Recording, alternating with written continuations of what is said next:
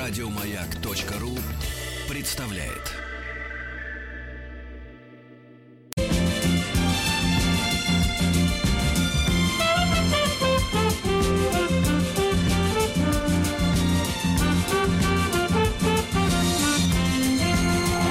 Сергей Стилавин и его друзья. Среда. Инструментальная. Да, товарищи, среда. Среда это, как говорится, в нашей традиции старой маленькая пятница, да? Да, Владуля? да, да, готовимся к пятнице. здравствуйте, Доброе да, утро. доброе утро, товарищи дорогие. Да, давай, знаете, я сегодня шел на работу, А, Метров подни- 5-6, да, вышли Кстати, на до сих пор, до сих пор не сосчитал количество ступеней, обнаружил, что есть пробел в памяти.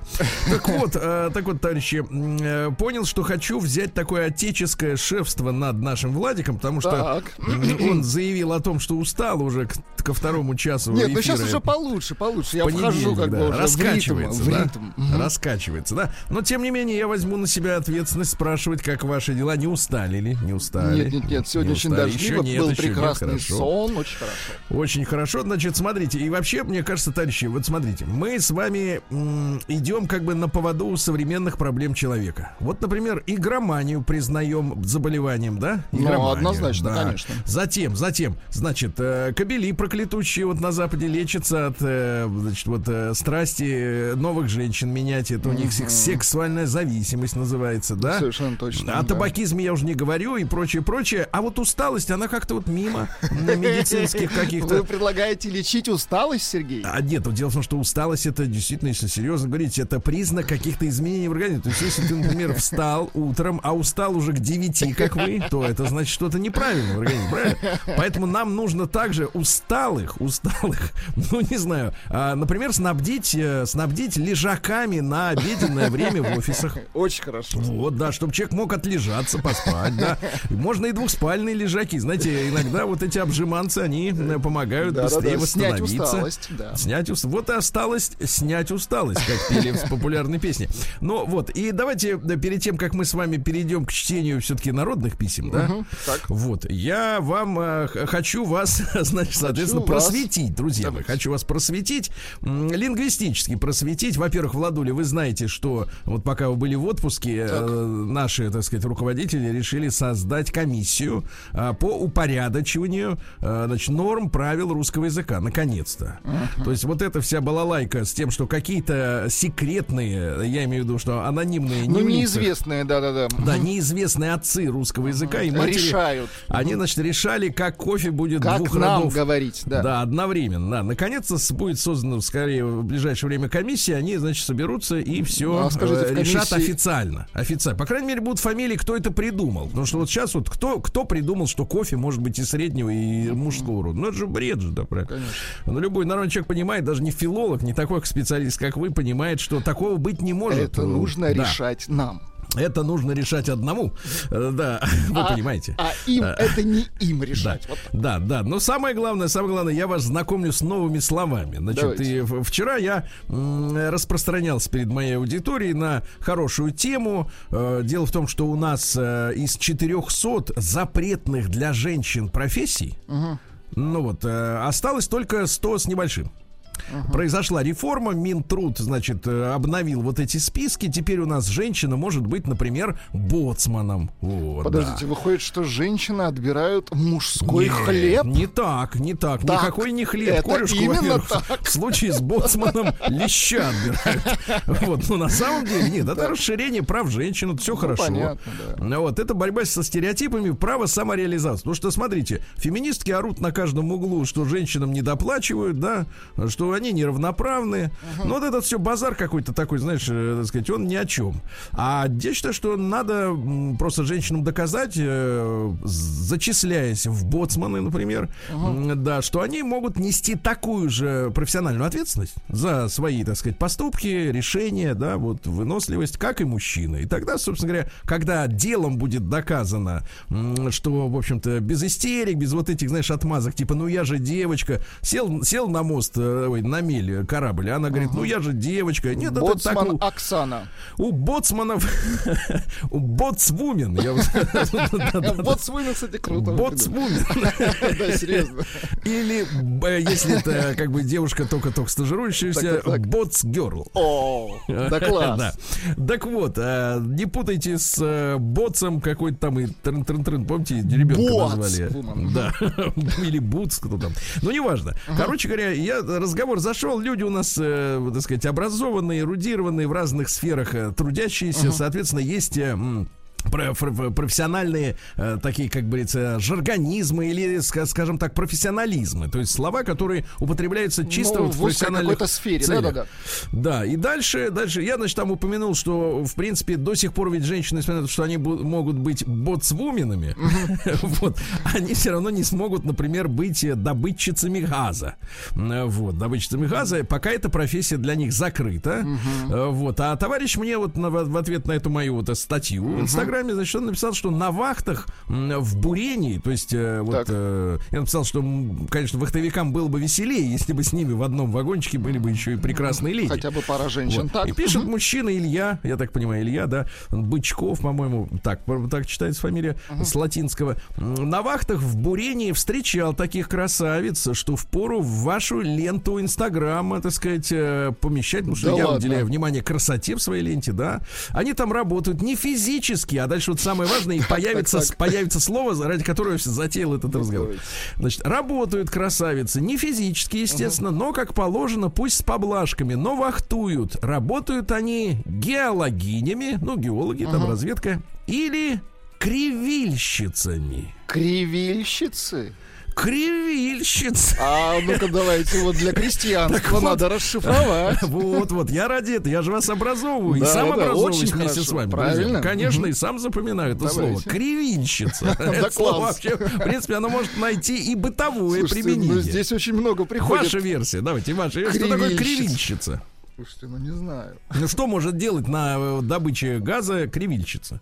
Ну что-нибудь легкое, незатейливое. Но это не, да, не нет. тяжелый труд, не, не физический труд, однозначно. Это вот в быту это не тяжелый труд, э, так сказать, а здесь это тяжелый. Значит, а вот а, а кривильщица не будут те- те- Давайте, испытывать ваше давайте. терпение. Это специалист, кривильщик или кривильщица, да, которая правильно направляет в скважину бур. Ух ты. Понимаешь, да? Да. Потому что, значит, там, там история какая нет, это очень важная работа. Вы представьте себе. Это Значит, должно быть одно дело, точно. одно да. дело направить, смотрите, одно дело в бытовом, бытовом уровне направить достаточно скромный бур в небесконечную, прямо Ну, говорить, это, скажем скважину. так, э, дело не хитрое, Сергей. Да, Да, это вы- как бы, так сказать, раз и направило. Да, да? а здесь же серьезно. А это здесь техника. дело, дело в том, что, смотрите, любая вот доля градуса погрешности, да, ну, неправильно когда. Ты же понимаешь, у тебя бур уходит на километры. И представляете, да, скажет... энергия и все, ну и дело в том, да, и дело в том, что если вы правильно направите, то есть вы не будете делать лишнюю работу и Конечно, соскребать со да, да. стенок, как говорится, лишние, так сказать, километры известняка. Вот, это очень важная работа. Вот сегодня, друзья мои, вы узнали слово кривильщица, да, но прошу аккуратней с ним в быту. Аккуратно. Очень хорошо. Огорчиться. Нужна здесь кривильщица. Да. Не хватает верификации. Приемная нос. Народный омбудсмен Сергунец. Так, ну давайте несколько буквально минут уделим Костромскому Фройду, который нам о пороках общества сочинил, э, так сказать... э, Русланчик, что ли? Писанину, да. Ну, буквально, как только устанете, скажите, я Хорошо, прекращу. Пролог. Прежде всего хочу порадоваться вместе со всеми слушателями выходу Владислава Александровича. О, Но ведь спасибо, здесь вы прерваться не можете, я согласен. Видите, наступил вам на мозоль. Да, да, да. И его бешеного суслика Николя из сочинского омута и возвращению Витуса в эфир. Кроме того, хочу отметить, что поражен постом Сергея Валерьевича в Инстаграме о сетях 5G. Э, Вот, э, так сказать, э, э, но Это не- по поводу, что 5G будут внедрять в деревья. Да, да, да, да, да. Мы узнали на прошлой неделе, что немцы хотят засаживать эти штуки даже в деревья. И я да. поставил вопрос так: уж если деревья будут с 5G, ну что же мешает человеку-то, как говорится, да, поделиться мыслями с общественностью. Информацией, да. Да, да, это же самое главное. Ради чего это все. Так вот, перехожу к основной части моего письма. Основная часть. Здра- Здравствуйте, дорогой Сергей Валерьевич. Приветствую на месте звукорежиссера. Нет, не звукорежиссера, а соавтора. Как гладко Вот. стелит, а? Ну, Загоревшего и отдохнувшего Владислава Александровича. Действительно получил вот утреннюю фотографию Владислава Александровича с нашей Катенькой. Так. Вот, Катенька работает, чувствуется, а вы нет. давайте. Катенька работает уже третью неделю, а, Да. а у меня первая. Очень рад, что нашел время написать вам. То есть, видите, сам пишет, сам И радуется. радуется. Хорошо. Но, как известно, не так трудно найти время на письмо. Да, нас намного сложнее найти тему обращения к вам, тему, которая будет вам интересна, тему, которую можно будет транслировать в эфире. Так вот, однажды студеным летним днем один юноша-красавец шел по не менее красивой Костроме. Назовем этого мальчика как-нибудь абстрактно и опять же красивым именем, например, Руслан. Какой подлец, а? Ну, Да, литератор, да, литератор. Чувствуется, работать не хочет, да, не хочет. Работает хочет, хочет сочинять. Идет этот славный мальчик, а, паренек, простите, по тротуару, собирается перейти дорогу, разумеется, на разрешающий сигнал светофора и строго по зебре. Не стоит забывать, что наш паренек довольно законопослушный и очень культурный человек. И представьте себе, а про- о проницательный и всем сочувствующий Сергей Валерьевич, представьте себе следующую ситуацию, которая бросилась этому парнишке в глаза. Напротив нашего героя, соответственно, на точно таком же тротуаре, только противоположном, шли двое. Мальчик и, по-видимому, его мама. Я побоюсь назвать ее во всех смыслах женщиной. А причину моего решения вы, я надеюсь, узнаете чуть позже. Итак, пристальнее смотрит этот э, парнишка на мальчика и его маму и видит, что мальчик плачет на взрыд, а мама этого мальчика еле-еле волочит свои ножки а через пару шагов и вовсе падает на четвереньки, пытается дальше ползти, потом падает на бок, стонет, потом снова опирается на руки, встает на четвереньки, начинает Какой ползти. И так много-много раз. Титры Кострома наши дни. Или Мон-Амур. Кострома Монамур. Да. Это не перевод, кстати, товарищи, прямой. А, сначала наш доблестный юноша подумал было, что у женщины плохо с сердцем. Или что-то подобное. Или плохо с коленями, да, например. Вот такая версия, да, подворачивается. М, Вот. Но специально пройдя в совершенной близи от этой женщины, э, Русланчик понял. Женщина была пьяна. Боже. Да что уж там, в следующую секунду парень понял, что женщина просто нажралась в хлам, в зюзю, в дрова, в дымину, нас водяры, как говорится, по самое оно. Крайнее удивление появилось на лице нашего паренька, а больше всего ему стало жалко этого маленького мальчика лет пяти-семи, который плакал и звал «Мама, пойдем домой!» Пытался ее поднять, помочь ей дойти, но она отстраняла его рукой, отталкивала, и мальчик беспомощно рыдал на глазах у прохожих. Жутко и стыдно смотреть на такую, в кавычках, мать. Кстати, сегодня я делаю такую кросс-промо. А, У доктора Добина тема вообще виртуозно построена. Я думал, что добраться до таких высот он не сможет. А он калибр. доктор Добин. Ну-ка, какая А тема? выбор следующий. Ну-ка. Зачем человеку мать? Я ждал что-то подобное, крепкое, понимаете, Ну да, Мне кажется, он готовился, готовился именно к вашему выходу на авансцену. Да, пора разобраться. Действительно, Да. зачем? Да, и так жутко и стыдно смотреть на такую мать было в Костроме Русланчику, Фройду.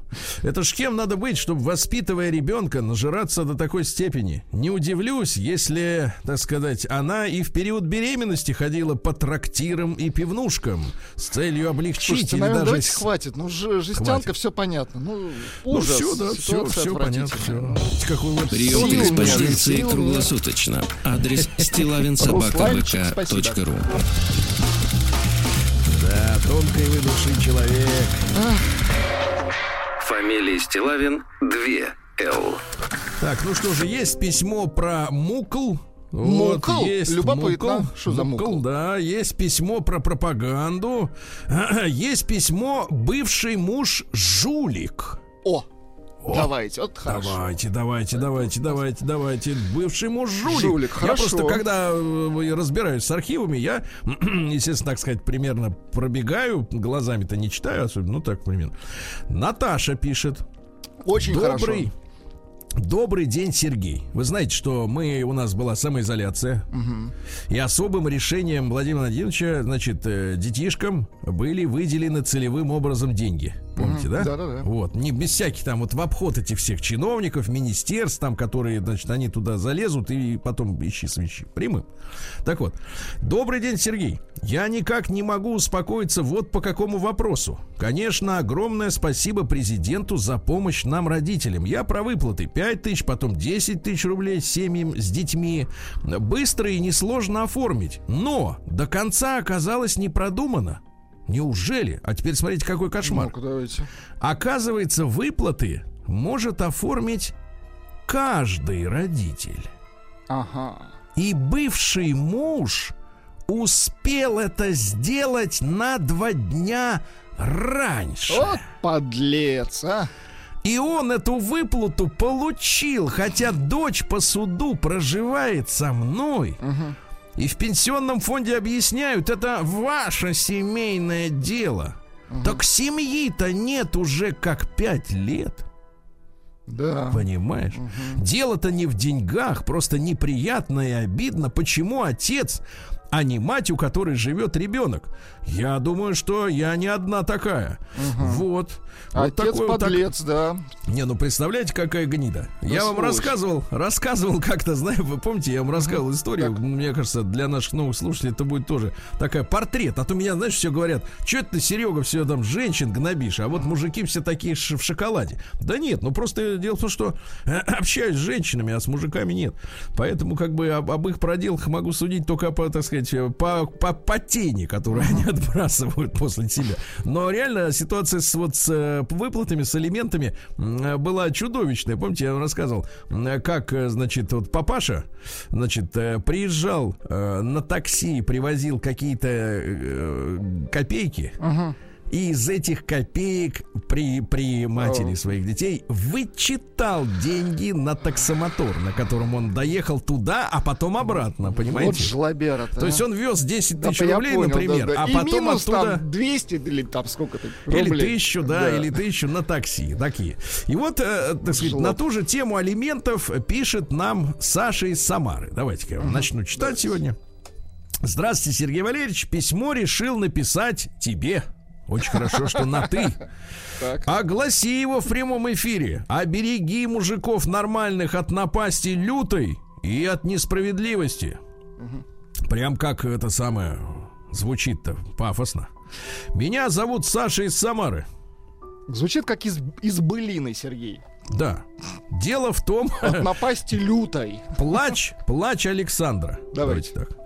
Дело в том, что в 2003 году я встретил девушку, которая, как казалось мне тогда, очень полюбила меня.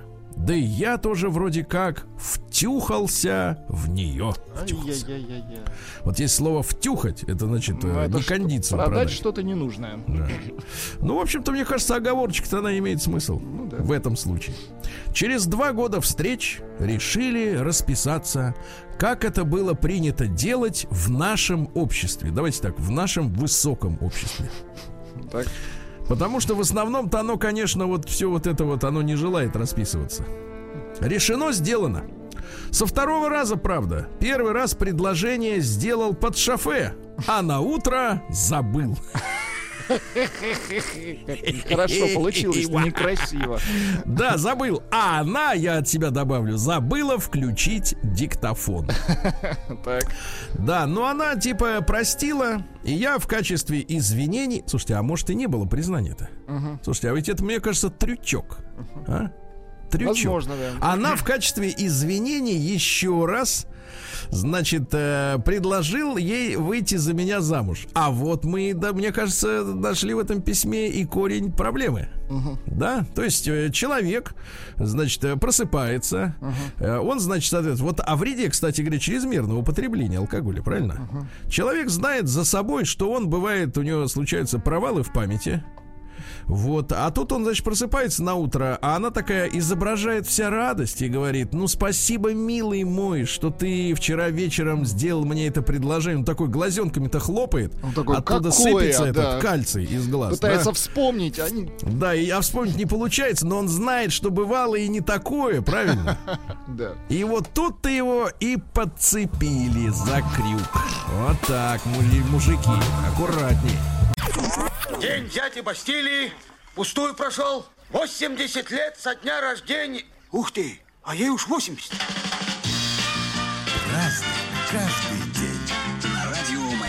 Так, товарищи дорогие, давайте-ка прикоснемся к истории. Правильно, сегодня у нас Давайте. 12 августа, и сегодня день военно-воздушных сил наших российских. Вот так, да-да-да-да. Дело в том, что в 2012 году э, был издан приказ, согласно которому вводился в действие штат воздухоплавательной части Главного управления Генштаба России. Вот так вот, да-да-да. Ну и вы понимаете, у нас был самолет Илья Муромец, самый большой в мире в то время, Игоря Сикорского, который тогда строил самолеты, а не вертолетов, который, с которыми он вошел в историю. И Илья Муромец четырехмоторный, да, по-моему, четырехмоторный м, самолет, который имел на борту ванны. Представляете? Да Да, класс. душ, ванны. Можно было летать, не, не, не, не сходя на землю. Сегодня с 1998 года отмечается Международный день молодежи. Очень Вот. хорошо. Но очень размытое понятие. Кто такая молодежь? Значит, от- откуда она начинается, я имею в виду возраст, и где заканчивается, правильно? Ну, типа, есть день де- э, э, ребенка, это день молодежи. Ну, как, какая-то вот молодежь, да. Какая-то молодежь, значит, что-то, что-то ей вот надо, молодежь. Ну, хорошо. День матери в Таиланде, хорошо. Поздравляем. Всемирный день каллиграфии. Вот это те, кто медленно и спокойно рисует, когда хотя есть принтер. Да. День персонального компьютера IBM. А, слушайте, а вот IBM-чики, они позже сделали персоналку-то, чем э, э, Apple. Вот не могу вам сказать. Что-то на эту тему Рустам Иванович у нас рассказывал, и не Но один мы, не, раз, но кстати мы не говоря. помним. Да, сегодня э, день явления Кришны. Вот. Хорошо. Э, Ну, знаете, есть люди, они вот э, поют Хари Кришна, да, э, по, по- в оригинальном Джанмаштаме. Джан, Джон Джан- Маштам. Мгм. Джанмаштаме, вот, да. А, Значит, э, Кришна, хотя и является источником материального творения, вы послушайте, как вот э, людям объясняют, никогда не соприкасается с материей. Знаете, вот видите, когда это надо такое понять не надо, в это можно только, так сказать, да, поверить. А, День встреченного, встречного рассвета. То есть, когда ты встретил его спокойно на берегу, например. А, День виниловой пластинки сегодня. Хорошо. Да, да. Ну и сегодня Силуан до сила. Э, Вот. Так. э, На силу и Силуана рожь бывает пьяна. То есть э, клонится к земле, головушка клонится к земле, зерна много, да, клейковины много, понимаете, да. А В этот день, так, так сказать, э, что еще, так сказать, делали? Э, У Иоанна воина просит заступничество обиженные и скорбящие также в этот день, да. А Вот, а сильное мерцание звезд на рассвете предвещало скорые обильные осадки. Вот так. Осадки пошли, да. Осадки, да. Каждый день. Ну что же, в этот день, в 1492 году, Колумб, э, Христофор Колумб, э, первым приехал отдохнуть на Канары. Извините, тут недоверчивые люди пишут а, нам, а в Илье Муромце бани случайно не было? Нет, не было. Так вот, э, значит, смотрите, Колумб приехал на Канары. Ну, это вот недалеко от Испании. э, Люди тоже туда как бы вот хотят, но не могут. Потому что говорят, нет, мы вас, говорят, не пустим. Вот дальше. А, Сегодня в 1759 произошло самое крупное сражение в ходе Семилетней войны. Э, Наши и австрийцы под командованием Салтыкова, генерал-аншефа, вот на голову разбили пруссаков, а пруссаки считались тогда непобедимыми воинами Фридриха II. Помните, Фридрих II, выдающийся командующий, да, не интересовался женщинами, интересовался Лучшая только... армия в Европе. Ну да. Да, да, да, да. Ну, короче говоря, э, Разбили. В 9 часов утра сражение началось с артобстрела наших позиций, завершилось к 7 вечера, ну, полный рабочий день. А, потеряли э, пруссаки 18 тысяч человек. Жуть. Жуть, да. А, вот. Ну и э, Фридрих э, панически писал к себе домой. В Берлин Берлин, все потеряно, спасайте дворы и архивы. Все в Шрёдер. Спасайтесь, кто может. Понятно. Да. Ну что же, так, это вот у нас, э, сказать, семилетняя война. Авдотья Яковлевна Панаева родилась. Замечательная в 1820 Панаева, Панаева, году. знакомая фамилия. Да-да-да, была супругой э, товарища Панаева, но в той же самой квартире 15 лет жила с нашим прекрасным поэтом, защитником обиженного народа Алексеем, Николаем, простите, Алексеевичем Некрасовым, да. Николай Алексеевич, да. Вот их взаимоотношениями, значит, навеян так называемый Панаевский цикл. Вот, называется он следующим образом. Не подслащенный, не сентиментальный. Ну, то есть вся сладость ушла как бы не в, не в, не в стихи. Да-да-да. Они жили, э, значит, втроем. Называлось это «Менаж Атруа». Какой ужас, а. Жили втроем. Назывался «Менаж Атруа» да? Ну, это конфигурация вот, популярная, значит, смотрю, Это поэтов, у нас, кстати, на тему либерализма. Угу. На тему либерализма. Это, значит, э, тип либерализма, который был провозглашен Джордж Сандом. Угу. Понимаете, да? Джордж Санд прогласил, да, вот все, все так и жили. Э, среди интеллигенции в середине 19 века были очень популярны менаж а труа. Э, так что, ребята, если вдруг, да, то в эти, есть опора в прошлом, да. Конечно, с точки зрения сегодняшней морали, да, сегодняшней нравственности, нравственности, сегодняшнего понимания морали, да, э, которую, ну, не все придерживаются, но хотя бы понимают, что есть вещи плохие, есть хорошие, да. Сегодняшнее понимание это, конечно, э, развратище, правильно? Точно. И, и возникает вопрос, а как человек, который вот, в принципе, предается пороку, может э, так э, э, без устали защищать простой люд от капиталистов, царя там и так далее. Странная какая-то позиция, да? Вот. Но тем не менее, но удобная зато удобно. Значит, в доме у них троих, Атва, были Белинский, Герцен, Тургенев, Достоевский. И никто не жаловался, как говорят женщины. Всем нравилось. Пока никто не жаловался. Вот именно, да-да-да. Ну, что же, значит, смотрите, какая история. Кстати, интересно, что сам Панаев, муж-то этот бедный, да, вот, э, э, так сказать, э, он э, потом скончался. Она uh-huh. вышла замуж за публициста. Uh-huh. Вот, он был на 10 лет ее моложе и достаточно быстро тоже скопытился, к сожалению. Uh-huh. Давайте вот из цикла, давай, давайте, давайте, давайте из цикла, конечно. чтобы вы понимали, опять же, надо это, эти стихи читать э, с, с пониманием, что они адресованы женщине, но за ее спиной маячит муж, понимаете, бэкграунда, да? конечно. А может быть и за спиной автора, Никак, непонятно, как вот он минаж атруа э, обернется. Я не люблю иронии твоей, оставь ее отжившим и нежившим, а нам с тобой, так горячо любившим, еще остаток чувства сохранившим, нам рано предаваться ей. Да, например, такое, да. Или вот еще. Ты всегда хорошо, не, хороша несравненно, но когда и уныл, и угрюм, оживляется так вдохновенно твой веселый, насмешливый ум. Ты хохочешь так бойко и мило, так врагов моих глупых бронишь, то, понурив головку уныло, так лукаво меня ты смешишь. Ну, да. стихи безобидные, кстати. Безобидные, а за ними знать, да-да-да, все, все истории. Или, наконец, вот еще давайте.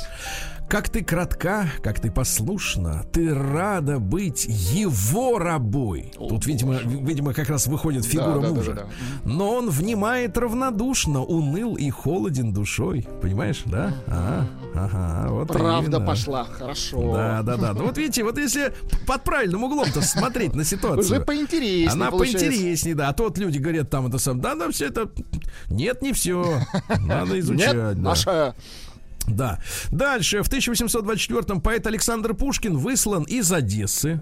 Mm-hmm. Вот. Ну и выслан он в свое, собственное, Михайловское, да, где как раз и создал лучшие свои произведения. Два года его там держали, потом Николай I вызвал его в Москву, mm-hmm. снял с него опалу. А, ну и видите, как бывает, для поэта полезно Полезно, да, да, да. Лучшие, лучшие произведения. А если бы он в это время шлялся бы по этим самым, по салонам, mm, по, ничего толкового бы по не дискотекам, дискотекам, да. Согласен. Ну что он написал-то, если он там уже уставший, там в три ночи с языком с высунутым приходит домой. Да какие там Перляж, да, весь. Да, выпив. перляж уже весь ушел. Вот, э, да. Дальше. В 1831-м Елена Петровна Блаватская оккультистка, понимаете, да? Значит, э, главное, что надо понимать, э, значит, э, про В этом деле в этом деле, да, она, так сказать, такая интернациональная барышня, естественно, да. Э, Вот была там, так сказать, теория коренных рас. Вот у них. Ну, тогда многие увлекались этой историей, да, коренные, не коренные, то есть все пытались там узнать. Вообще, это был период ста- становления наций. Потому что когда сегодня вот произносишь э, такую фразу, э, что, мол, в паспорте отменена графа национальность, да, ну, так по большому счету она и была-то в этих паспортах там несколько десятков лет, а до этого наций как-то как бы не сразу появилась эта графа, да. да. А, Так вот, э, смотрите, нынешняя земная жизнь есть падение и наказание. Душа обитает в гробу, который боже. мы называем телом. Одно, да. Тело это уже, короче. Уже гроб, понимаешь? Зачем второй? Кожаный гроб, хорошо. Может, у вас и кожаный? Это образно. Ну нет, а у вас какой деревянный? Я ж, я ж про образно Шутка? говорю. Шутка, конечно. Дальше, в 1851 американец Исаак Мэрит Зингер получил патент на швейную машинку сегодня. Хорошо. Ну и главное, это изобретение было какое? Конечно, уже были швейные машинки. Не, не он придумал, как там автоматически ниткой, да, ш- ш- сучить. Вот. А он придумал педаль, он придумал. что у тебя Удобно, руки да. свободны, руки свободны. А ногами это давай это, наяривай. Шибуршиш. Хорошо. Да-да-да. Сегодня в 1859-м Кэтрин Ли Бейтс родилась. Американская поэтесса, автор стихов «Америка the Beautiful». Нас Значит, есть у нас есть несколько- песня Синатры. Давайте, да. А, нет, это, нет, не он. Вот. Синатра. Вот Синатра, да. Beautiful for space Нежно. Ну, под такую музыку в фильмах под- про Вьетнам бомбят обычно напалмом джунгли. Да.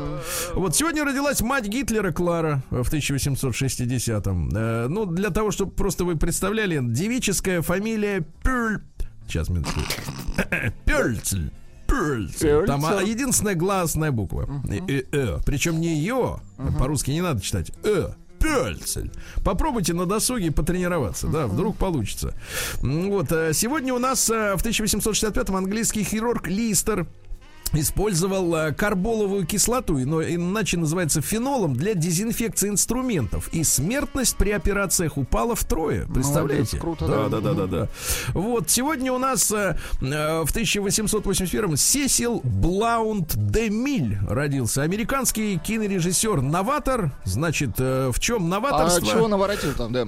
А Вот не наворотил, а новаторствовал. Это разные слова. Так вот, он первым придумал устраивать предварительные просмотры для журналистов. Ага, промоушен. Понятно. Да, и интересно, что он первым появился с мегафоном на съемочной площадке. День дяди Бастилии пустую прошел. 80 лет со дня рождения. Ух ты, а ей уж 80.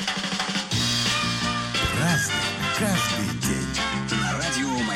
Ну что ж, товарищи, в 1882 году родился человек, который сделал так, что за руль автомобилей сели женщины, а именно Винсент Бендикс, который придумал автомобильный стартер, или стартер по-нашему, да, не надо было крутить кривой, да, как говорится, вот, э, сел, села, кнопочку нажала сегодня и поехала, правильно? Удобно. Вот, а по его фамилии Бендикс называется как раз вот, э, ну, из, из стартера там вылазит, как говорят безграмотные, вылазит, значит, э, вал. Приблуда. Вал, Да, да, на магните она там с магнитной и со, со- со смазочкой.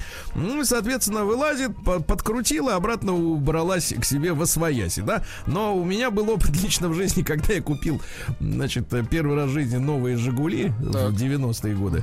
Вот, а, оказалось, что на автовазе забыли положить туда смазку. И Бендикс не в вылазил, а, не вылазил по осени, потому что днем было тепло, ночью минус, да, ну и, соответственно, э, так сказать, испарина там застывала в лед, и эта штука не вылазила. Да, ну ничего, смазали и поехали дальше, в конце концов. Дальше у нас э, Тома Дундич, герой гражданской войны в 1897 Ну какой герой? Хорват? Попал в русский плен, естественно, сидел в плену. Что еще делать беглому хорвату? Вступил в Красную гвардию, ну а потом сражался. Да, в советской литературе его называют Олеко, но он Тома. Ну, Вот, ну что, расстреливал как следует наших.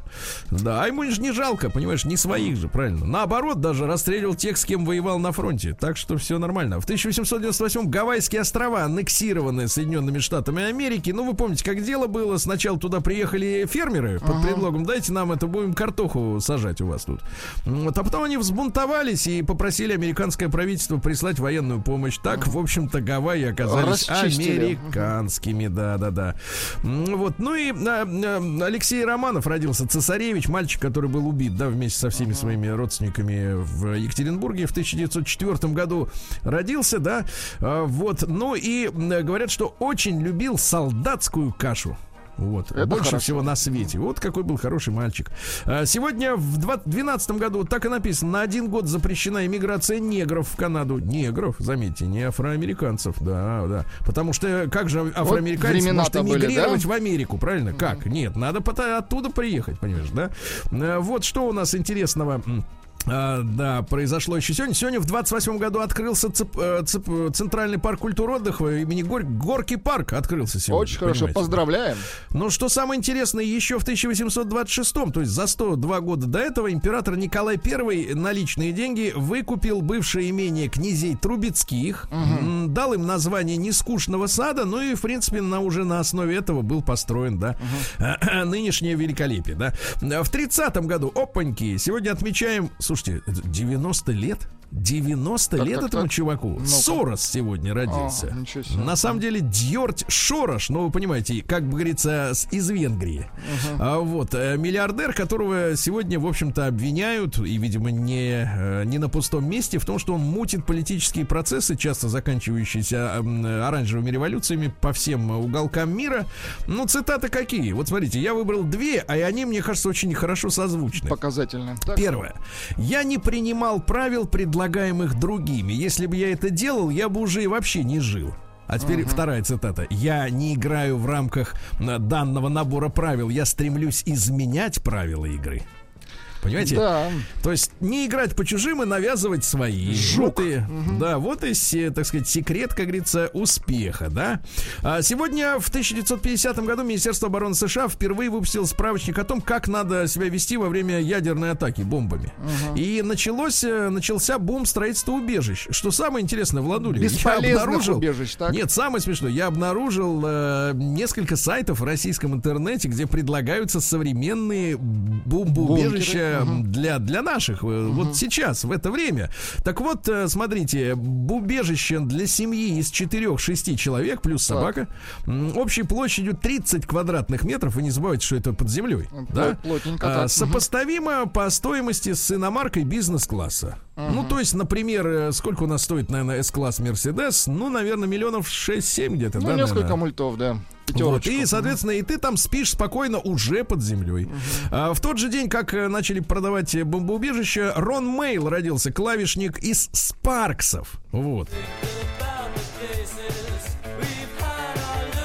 Попытался их слушать, они какие-то немелодичные, Сергей. Да, мутные, да. мутные, а в 54 году родился великий джазовый гитарист э, Пэт Мэтини. Вот А, У него, ребята, товарищ. 20 премий Грэмми. Это единственный человек, который выиграл Грэмми в 10 разных категориях. Не, ну это монстр, да, гитара. Да, и у него вся семья была трубачами, и его заставляли быть трубачом, пока он в 10 лет не увидел концерт Битлз, влюбился в гитару, а трубачи говорят, да ну фу, это какие-то балалайки эти, не надо на них играть. А он стал виртуозом, да, чуть-чуть послушаем. это не хорош, да.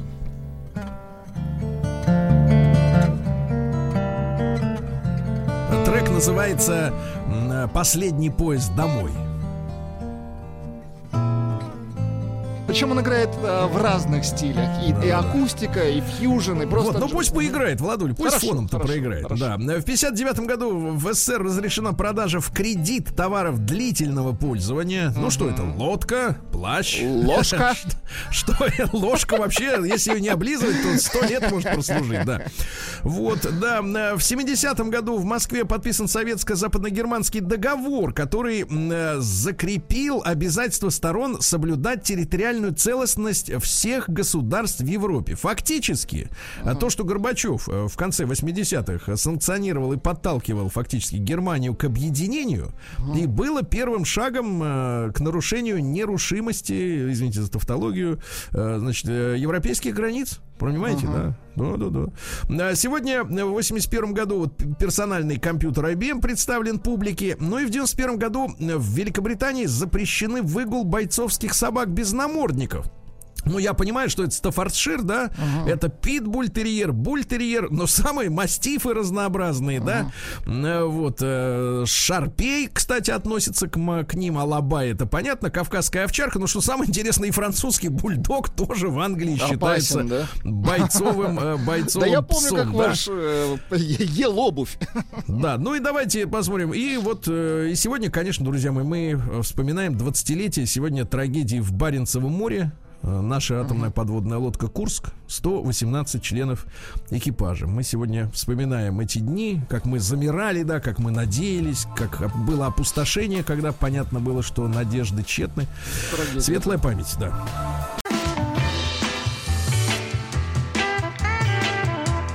Сергей Стилавин и его друзья. Среда. Инструментальная. Так, дорогие друзья, кон- э, контрольный вопрос к Владику. Не устал ли он? Не устал ли, Нет, да? нет, нет, мы держимся вместе с Омском, Сергей, вместе. Вы куда поехали?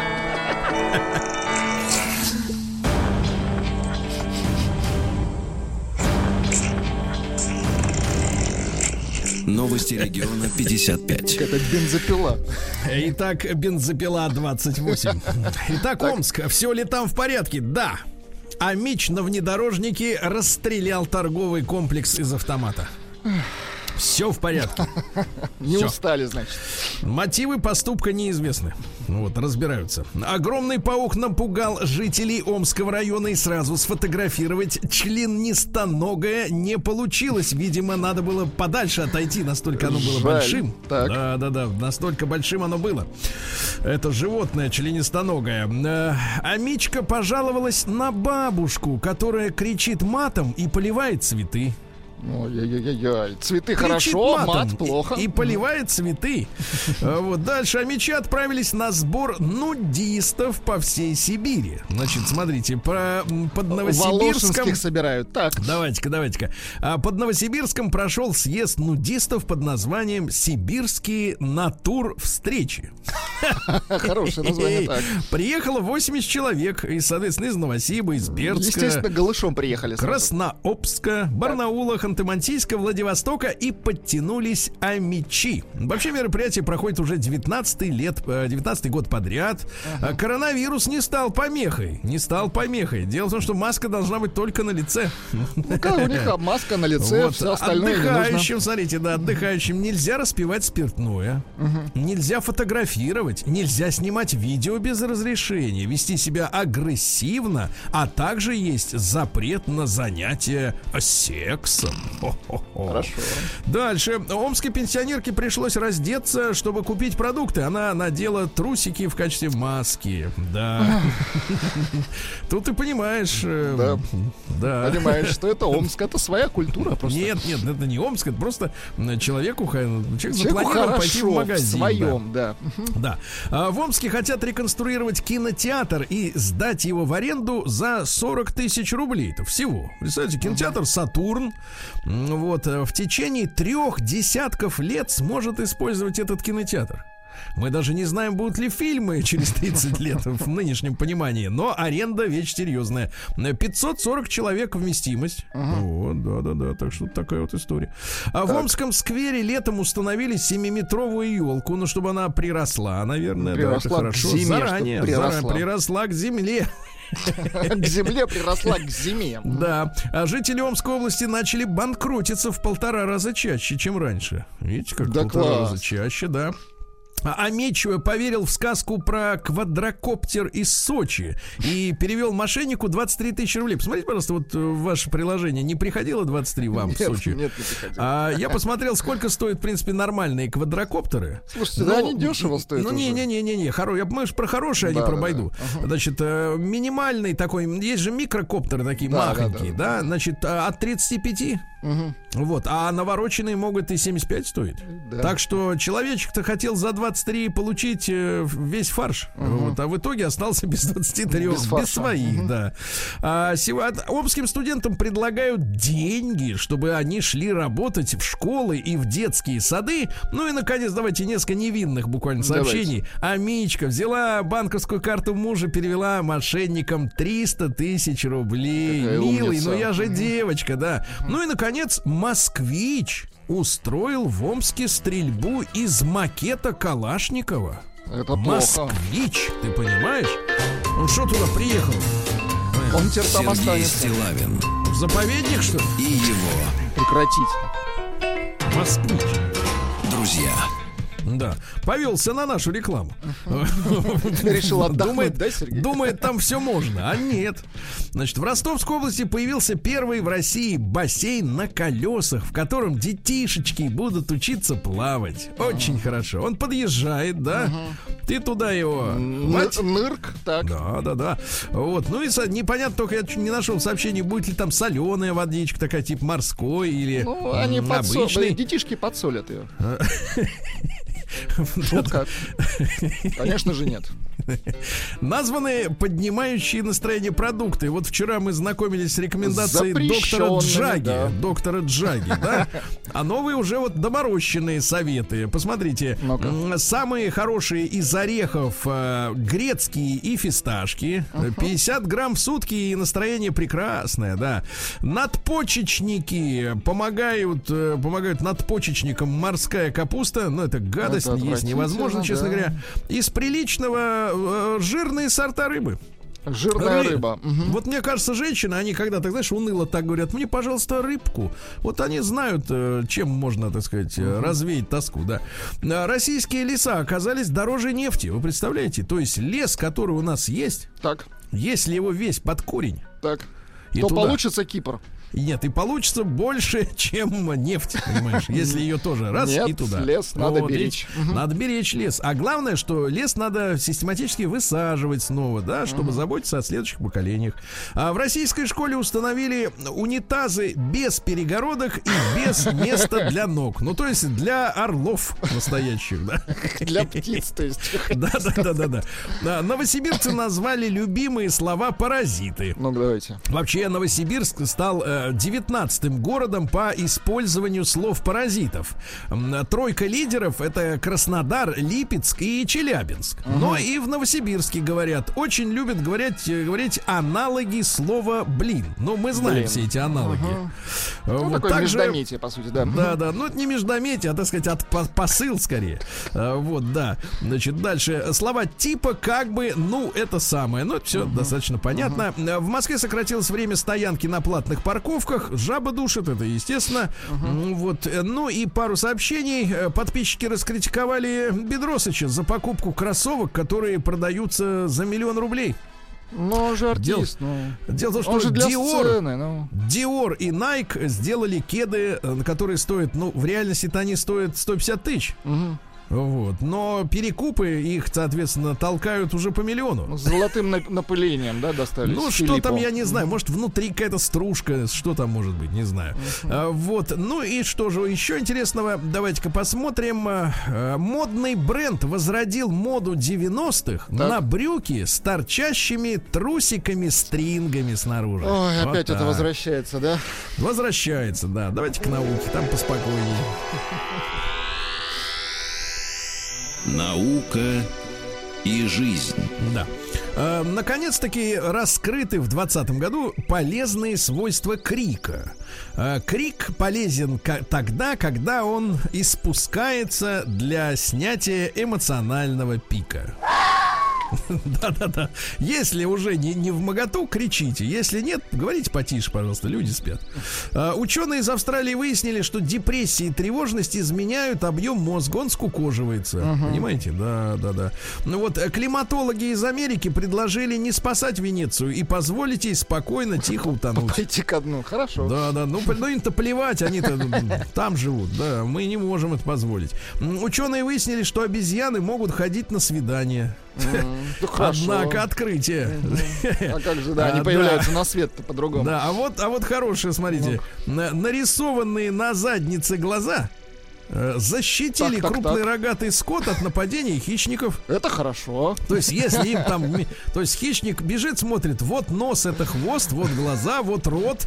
Получается, что и человеку можно глаза пририсовать, и будет безопаснее ему. Ну, на карачках, на карачках, то, конечно, да. А Древние бобры начали строить плотины только из-за холода. Если бы было не холодно, им это вообще наверное, не нужно, да. А американский э, стартап предлагает бегать с виртуальным соперником, ну, то есть э, на перегонки. Ну, это как заяц и морковка на удочке, да, правильно? Э, Вот что же у нас интересного? Разработчики из Бельгии и США представили алгоритм, который превращает снятые вами селфи Так, в портреты, как будто написанные со стороны художника. круто. То есть вы туда в кадр «Э, Свое, а у вас а там искусство. а там чужое. А оттуда искусство. Очень да, хорошо. ученые ответили наконец на вопрос, как и почему становятся кошатниками или собачниками. Ну-ка, давайте. Ну вот и кошатников это типа предубеждение считают отчужденными, равнодушными, да, Владуля? Тебе же плевать на всех. Ну, не Да. совсем. Да, а собачники это балагуры, добряки. О, а у вас сходится. Добряки, да-да-да-да. Но, оказывается, действительно разные черты личности. Выяснили, что собачники склонны к экстраверсии, то есть наружу. Да-да-да. Вот, сговорчивости, то есть с ними можно договориться, понимаете? А, совестливости, да-да-да. Но невротизм также присутствует. Психический, Невротизм. значит. Да, не менее, не менее. А, вот, э, дальше. А, Сканер отпечатков пальцев, наконец, смогли сделать камерой. То есть раньше камера могла использоваться как сканер, а теперь сканер как камера. Удивительно. Все, Ага. все, да.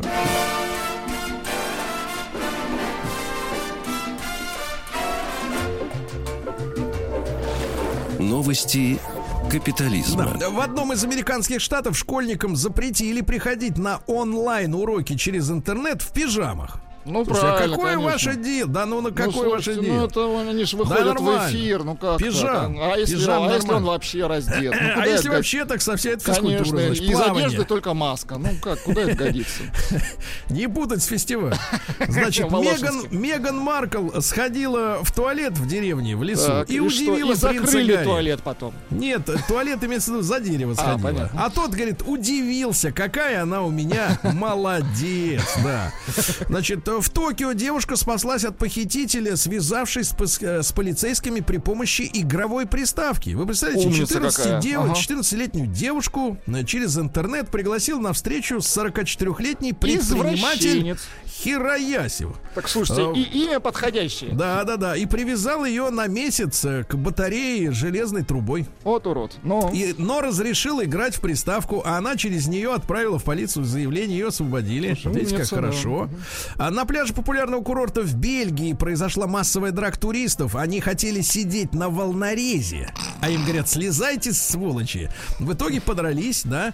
А, дальше. Невесту обругали в сети за попытку принудить свою сестру-близняшку Так. нелепо одеться на свадьбу. Ну, вдруг она больше понравится, чем сама невеста. Понимаете, да? В Японии в продажу поступили консервированные камни, собранные на железнодорожных путях. а Слушайте, это хороший жулики. бизнес, кстати. Да, да, отлично. Камни. Безотходный. Конечно, с воздухом не сравнится, но камни тоже э, хорошо. Ну и давайте, смотрите-ка, что у нас получается. А, В США король и королева выпускного вечера, ну, у них там принято выбирать, Да-да-да. э, Мгм. да, когда заканчивается школа. Самая красивая М, пара, Спустя, прекрасная история, спустя 28 лет после коронации наконец-то поженились друг с другом. Это так Вот, мило. Какая романтика, да.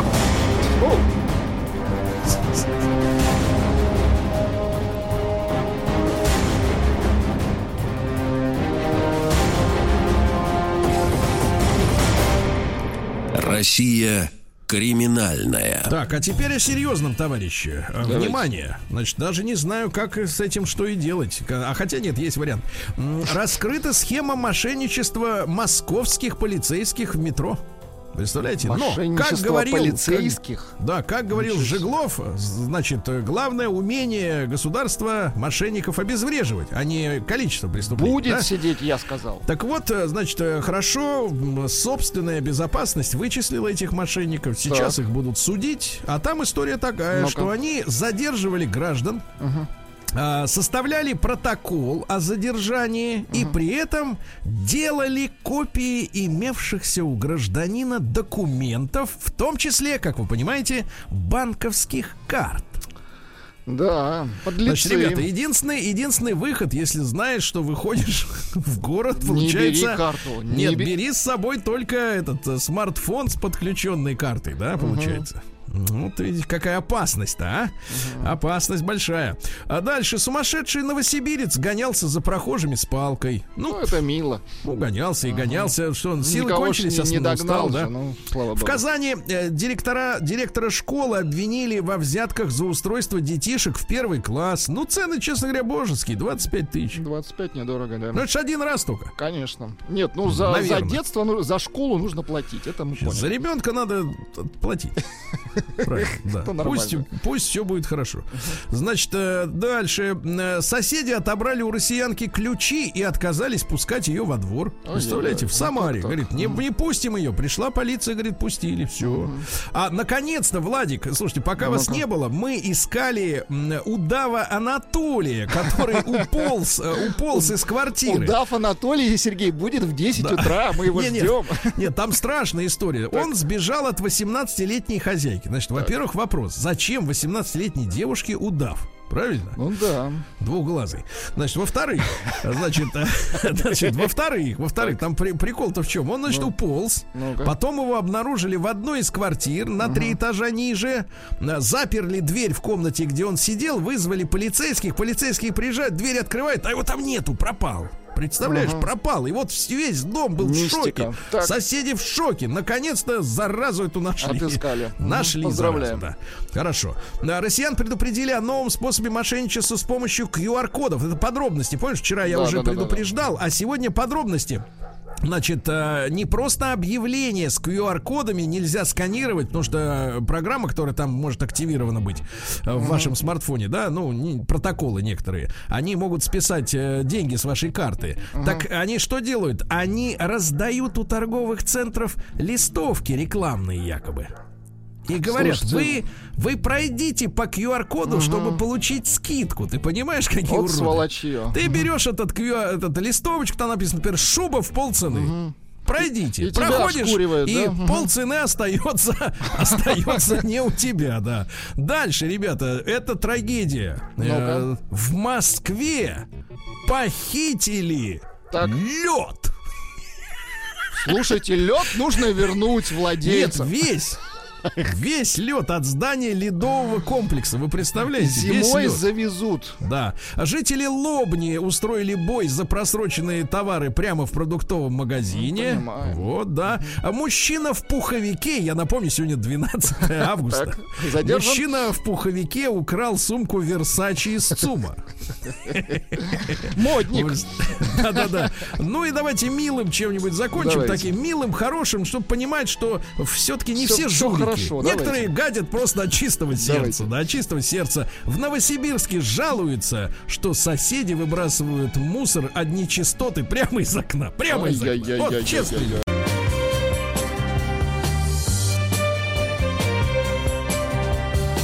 Сергей Стилавин друзья. Так, товарищи дорогие, мы с вами э, периодически возвращаемся к мониторингу э, ситуации э, в социуме, да, ну, то есть э, наши с вами взаимоотношения, как это все проистекает, и вот мне в руки попала любопытнейшая статейка, статейка не, ниоткуда не будь там, и не из, как сказать, не из, не из, не из газеты «Новости Коломяк», вот, хотя с уважением отношусь к этому питерскому району, да, вот, и шутка. Так вот, но из Forbes, из Forbes, значит, э, прочел не без интереса, значит, статейку. Понятно, что она ориентируется на людей, причисляющих себя, а, ну, так сказать, к продвинутым, да, к тем, кто, так сказать, может себе позволить больше, чем больше, чем обычный человек, потому что обычному человеку, конечно, э, читать все это вот э, не очень, э, как сказать, не к месту, скажем так, да, не, не очень интересно, но материал действительно любопытный. Я обратил внимание, что автор его социолог Полина Арансон, то есть вот, как вы понимаете, Владик, можно доверять ну, да, да, этому материалу. человек. И смотрите, тут речь идет о, ну, скажем так, как-то о транзите отношений между мужчинами и женщинами в современном мире, да? Mm-hmm. Вот. Э, очень любопытная статья. Я вам избранные выдержки из статьи Полины э, прочту, а потом мы с вами давайте обсудим, потому что речь идет о процессах, да, которые происходят. Мне хочется сегодня понять, насколько эти процессы дошли уже до самой широкой аудитории, да, не, не до аудитории Forbes, uh-huh. вот, а вот до людей, которые все-таки на работе так сказать, вот э, заняты от и до, да. Хотя те люди, конечно, тоже заняты и даже больше. А, так вот, смотрите, некоторые выдержки. Значит, женщины стали выбирать партнера и договариваться об отношениях, которые приобрели черты сделки и взаимовыгодного обмена. Uh-huh. Речь идет о том, что нет, э, нет чувственных отношений как базы семьи. Понимаете, да? Нет э, э любви как основного э, мотивационного такого звена, из-за которого люди начинают быть вместе. Uh-huh. Оно исчезло. Значит, смотрите, это я первую фразу прочел только из статьи. Давайте мы сразу короткий опрос запустим, правильно? Но пока я дочитаю, как раз наберем некоторые проценты голосов, посмотрим, как оно, э, так сказать, э, распределится все. Короткий опрос. Давайте по посмотрим честно, вот честно на отношения с тем человеком, с которым вы сегодня ночевали или, так сказать, или и, собираетесь, значит, и, э, собираетесь, собираетесь в ближайшие полгода переночевать наконец, да? На, на он, да. да. Давайте вот ваши взаимоотношения. Давайте вот мы вопрос вот так тоньше поставим. Ваши взаимоотношения взаимовыгодная сделка. Угу не, не взаимовыгодная, не, давайте так, не взаимовыгодная сделка, а взаимовыгодная сделка. То есть э, вы сколько отдаете, столько, в общем-то, считаете, что и получаете, да, от этих отношений. Давайте. Единичка на номер uh-huh. плюс 7 967 103 5533 это бесплатно. Ребята, отправьте, пожалуйста, да. Ваши отношения это взаим. Вот вы отдаете и получаете. Эмоционально. Сделка-договор. Эмоционально, материально, да, вы в паритете. Двойка нет. То есть кто-то из вас дает больше. Ну, давайте вот об этом поговорим, да, вот кто-то из вас дает больше другому, да, неравенство есть некоторые. Дальше я прочту вам эту статейку, чтобы вы поняли. Так вот, женщины стали выбирать партнера и договариваться об отношениях, которые приобрели, приобрели черты сделки и взаимовыгодного обмена. Сделка, соответственно, может быть пересмотрена или прекращена при возникновении более выгодного варианта. Дальше я перескакиваю. Следующая мысль. А, образованному городскому жителю, как женщине, так и мужчине, уже давно не требуется сожительство в хозяйственных целях. Ну, вся вот эта вот готовка там, ну и uh-huh. прочее, прочее. Целая, дальше следующий фрагмент. Целая индустрия коучинга. Но это, ну, скажем так, наставители, да. Uh-huh. Коучеры это люди, которые заменяют человеку друга, родителей, родителей. Советчик знают, как надо. Да, угу. советчик за деньги. За ваши деньги он скажет, как надо было или как угу. надо будет. А, целая индустрия коучинга предлагает женщинам, а теперь внимание, это сенсация, такого угу. я еще не читал, жениться на самих себе. Красиво. Дает рекомендации о том, как провести свидание с самой собой. И в более утилитарном, э, так сказать, виде, как организовать здоровое и полноценное питание у себя дома, так сказать, где одна единственная комфорка. Угу. Дальше. Любовь, секс и отношения у современного поколения все больше связаны с рисками, а не с удовольствием. И вот американское движение МИТУ, да, под которое за, замели Вайнштейна и других, да, поставило под вопрос границы насилия и согласия. И теперь главная фи- финальная фраза.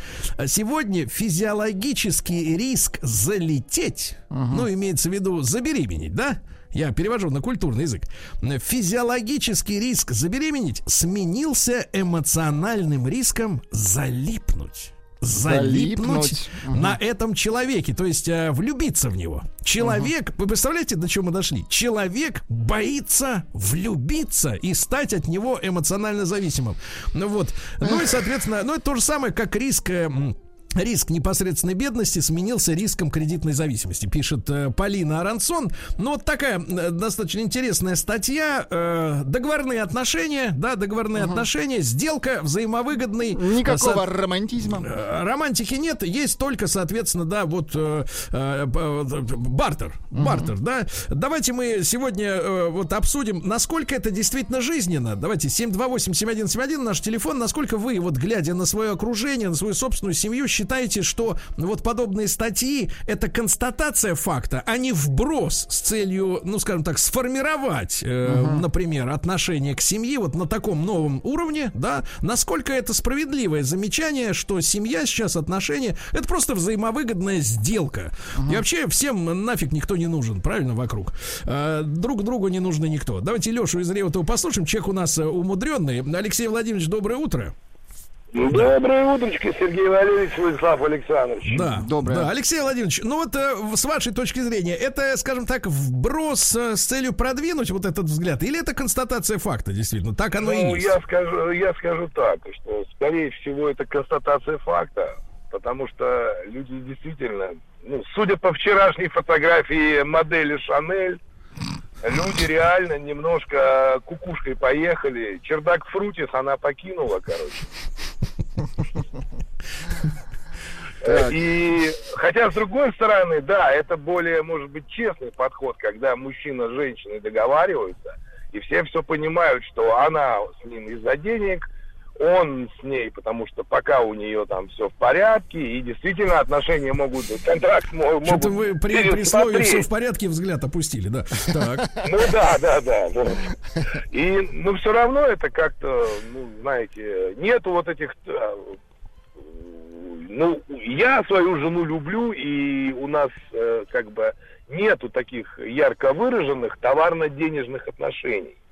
Но есть моменты, когда вот ты смотришь, вот сидишь просто там, ну, чай пьешь или что-нибудь другое, и вот какая-то есть такая, что Так. ли, трогательность и мягкость Так. чего сейчас уже нет. Вот смотришь, вот я вожу парочки, да, вот э, Да. есть э, парочки трогательные, там Мгм. мальчик с девочкой, у них Мгм. глазки горят. да. Романтик, А ага. есть вот, а есть вот реально, а она с ним из-за бумажек с цифрами, а ему просто что-то куда-то хочется, так сказать. Периодически. А у него есть лиш- Периодически. личный, лишний нал, да, дополнительный. Да, у него есть немножко бабла для того, чтобы, так сказать, порадовать э, Свой, своего, ну, сказать, своего да. Валерчика, как говорится. Свое эго, да.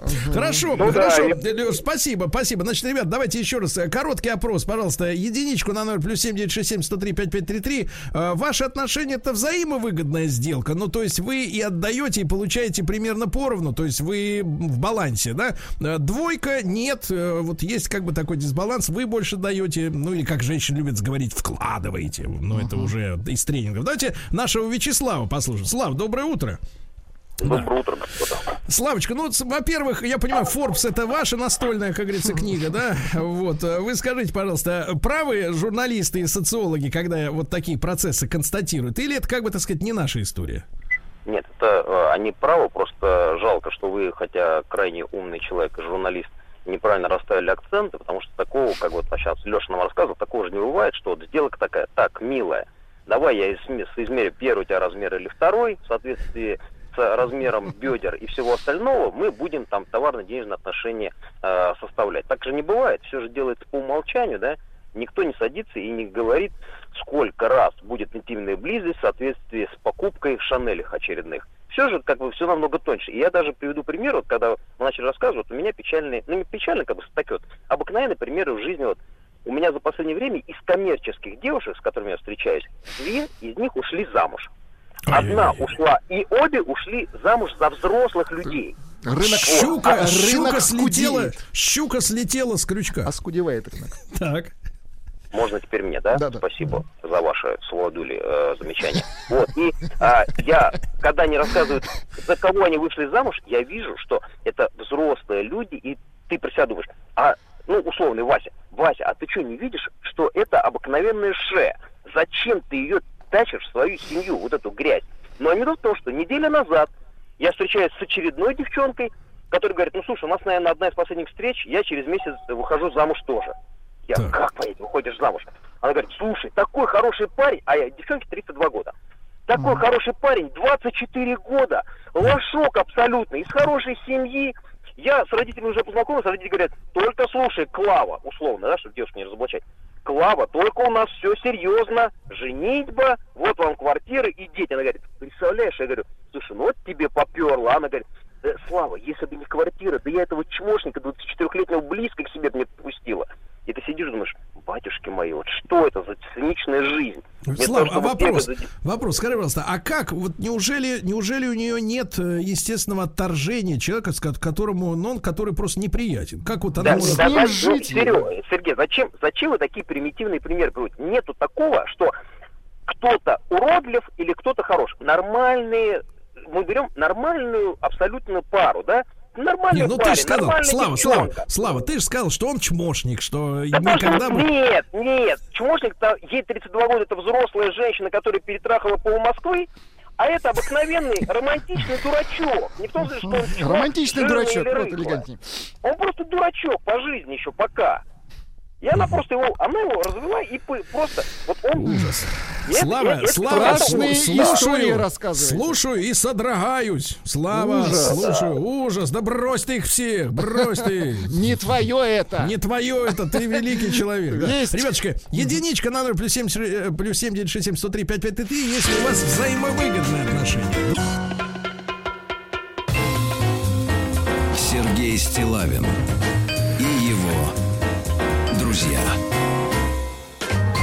Друзья мои, ну сегодня мы почитали отрывки из э, статьи Forbes. Там констатируется, ну, как видимо, факт, что отношения превращаются во взаимовыгодную сделку между мужчиной и женщиной, да? Давайте послушаем Ваню из Москвы. Иван, доброе утро. Да. Доброе утро, Сережа. Ванечка, ну, я- мне кажется, вы более традиционный, так сказать, вернее, консервативный, так сказать, ну, приличный, да, человек, чем вот, как бы, так сказать, э, м, да, А, вот, ведущий образ жизни более классический, скажем так. Вот вы скажите, действительно, э, действительно про- прослеживается вот это м, э, сделки, да, в отношениях на первом месте? Слушайте, ну, конечно, прослеживается. Вы знаете, тут э, такая ассоциация, что как в споре. Один придурок, а один подлец. Мгм. Понимаете, в чем дело? Да, прослеживается, прослеживается. Я просто смотрю, ну, мы, да, мы более старшее поколение, но вот э, 30, там, даже уже там 30, вот 5-летние, 32-летние, это все время разговоры о том, что э, можно с этого получить. В основном у женщин разговор. А мужички стали, вот эти вот даже молодые, да, они все стали от этого осторожны, потому что они это все слышат. Вот, и они просто боятся начинать какие-то наши отношения, потому что им кажется, что это вот за что-то. Слушайте, а Это тогда, как- Ванечка, тогда вопрос, а зачем, зачем женщины выплескивают вот свои вот эти технологии в открытое информационное пространство? Может, их им как-то в закрытых группах, каких-то чатах собираться? Зачем они публикуют все это?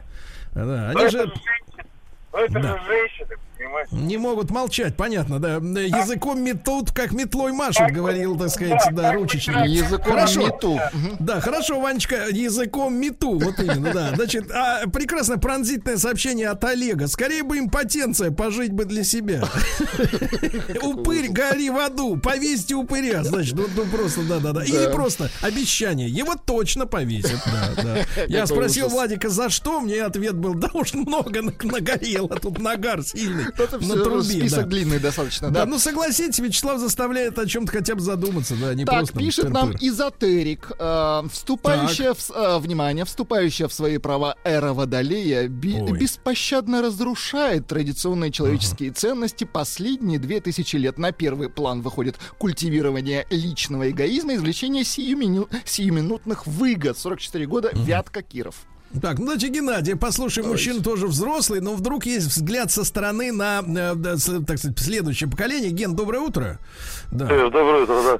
Ну что, Вы наблюдаете знаете, вот, подобное? В основном, да не, но вот вы знаете, а с теми у меня трое детей, как бы у нас взаимовыгодные отношения, ну, как если так можно на- назвать, любовь, э, ну, по современным меркам, да. В основном пишут вот эти статьи, которые со стороны не имеют там ни детей, ни положения нормального, пытаются пролезть и показать себя, ну и обратить на себя внимание. Потому что вот э, э, как вот, знаете, диетологи, которые весят 120 килограмм, там пытаются научить людей, как правильно там питаться. Или там психологи, не имея детей, э, там выучи, выучившись где-то там что-то, пытаются там научить детей, людей, как правильно воспитывать детей. Так же вот как вы, например, э, садитесь на машину там с Рустамом, да, там гоняете, то, а потом по- про это рассказываете. А когда приходишь в автосалон, человек, который не имеет эту машину, но он хочет ее продать получить за это, начинает рассказывать, какая она прекрасна, не сидев там ни минуты на дороге за, это, за рулем этого автомобиля. Ну, вот поэтому я так думаю, что... То есть кривые, кривые коучи также при, приложили Да, да, руку. да, кривые Скажите, коучи, да, а у которые вас, там- у вас лично в семье, вот, э, ну вот если э, сделка, слово поганое, конечно, оно такое слишком э, Сереж, коммерциализованное. я, я- я поставлю пример, да, когда у меня супруга попала в больницу на неделю, и я э, с ребенком был там в течение, ну, этой недели один на один с маленьким, да, э, до меня дошло, хотя до этого было двое детей, но такой ситуации не было, э, до, до меня дошло какой-то тяжелый труд воспитывать детей, и поэтому назвать взаимовыгодными там что-то как-то, а вот она там не ужин сготовила, а вот с ребенка я там кинул денег, она там, пускай дальше, да, такого вот не, не могу сказать, понимаете? Поэтому пр- прежде чем учить других, как жить, попробуйте сами завести детей, там, пожить в семье, а потом рассказывать, взаимовыгодное это отношение или нет. Ну, а то, что происходит там сейчас за деньги, там, молодежь там на папиках женит, э, замуж выходит за папиков, там, ну, это их проблема, это потом это все аукнется, потом... Ну хорошо, хорошо, сами, хорошо, хорошо. Спасибо, Гена. Несколько реплик буквально. Ну-ка. Дайте упырю ботвинье. Э, Вот, э, упырина жертва липосакции. Ну, Да, да, да. Давайте послушаем э, Валеру. э, Давайте Юлю послушаем. Да, Давайте. Юлю из Москвы. Все-таки женское мнение очень тоже интересно. Мужское в целом мы сформировали. Юленька, доброе утро. Да? Доброе утро. Юль, ну что, вам 37 лет, вы, так сказать, повидали, но, в общем-то, да, так сказать, ого-го. Ну, вы держитесь, Э, Вот, поверьте, так сказать, старику. Значит, Юленька, честно, отношения рядом с вами, давайте не про ваши, а вот рядом с вами, что наблюдаете, напоминают вот в эту сделку, о которой пишут журналисты и социологи? Да, напоминает и даже уже ну, за гранью в моем понимании, потому Но что... пример, пример, можно вот то, что вас Пример поразило? могу привести, да, э, моего мужа сестра. А, она вот как раз из этой серии, хотя она выходила замуж 10 лет назад, э, в принципе, не такой, но сейчас э, активно пропагандирует и мне, в том числе, что нужно быть меркантильной, и даже есть книга «Дневник меркантильной суки» называется. Э, И она, ну, я, так скажем, ради интереса посмотрела, о чем это, и ужаснулась, потому что, ну, я не знаю, причем это написал мужчина. Не буду его называть фамилию. Ну, Вот, знаете, были, были и писательши, писательши с мужскими псевдонимами, кто знает. Так. Да, может быть, да, действительно. Вот, я не, не придерживаюсь такого мнения, абсолютно а, кардинально отличается. Я А в чем, скажи, пожалуйста, по Юля. Юля, короткий вопрос. А, а в чем в этой книжонке, э, значит, э, расписывается плюс именно от таких отношений? Почему вот таки, такой образ жизни должен быть взят на вооружение? А, ну, э, там, значит, основная мысль такая, что мужчина должен обеспечить все потребности женщины. А, Он по жизни, по жизни должен. Да, вот смотрите, ну, то, есть, должен. то есть мужчине на самом деле, да, мужчине сегодня предписывается обязанность быть папашей для женщины, да, вот такой. А, по сути, да. да. вот я бы так сказала, да. И, Папаша. и, значит, такая фраза есть. Если мужчина не может вам дать того, что вам нужно, верните его маме на доработку. Вот это у меня фраза очень Прекрасно. под форму, Прекрасно. да. Верните его в мясорубку, да. Спасибо большое. Спасибо, Юленька. Значит, а теперь цифры, ребята. Мы Давайте. сегодня честно, да, отвечали на вопрос. Ваши отношения это взаимовыгодная сделка. Ну, то есть отношения, в которых вот получение и обратка, извините, а, на равных 62% говорят, что да. А вот 37,9 констатируют, что не хватает чего-то, ребята. Не хватает, да.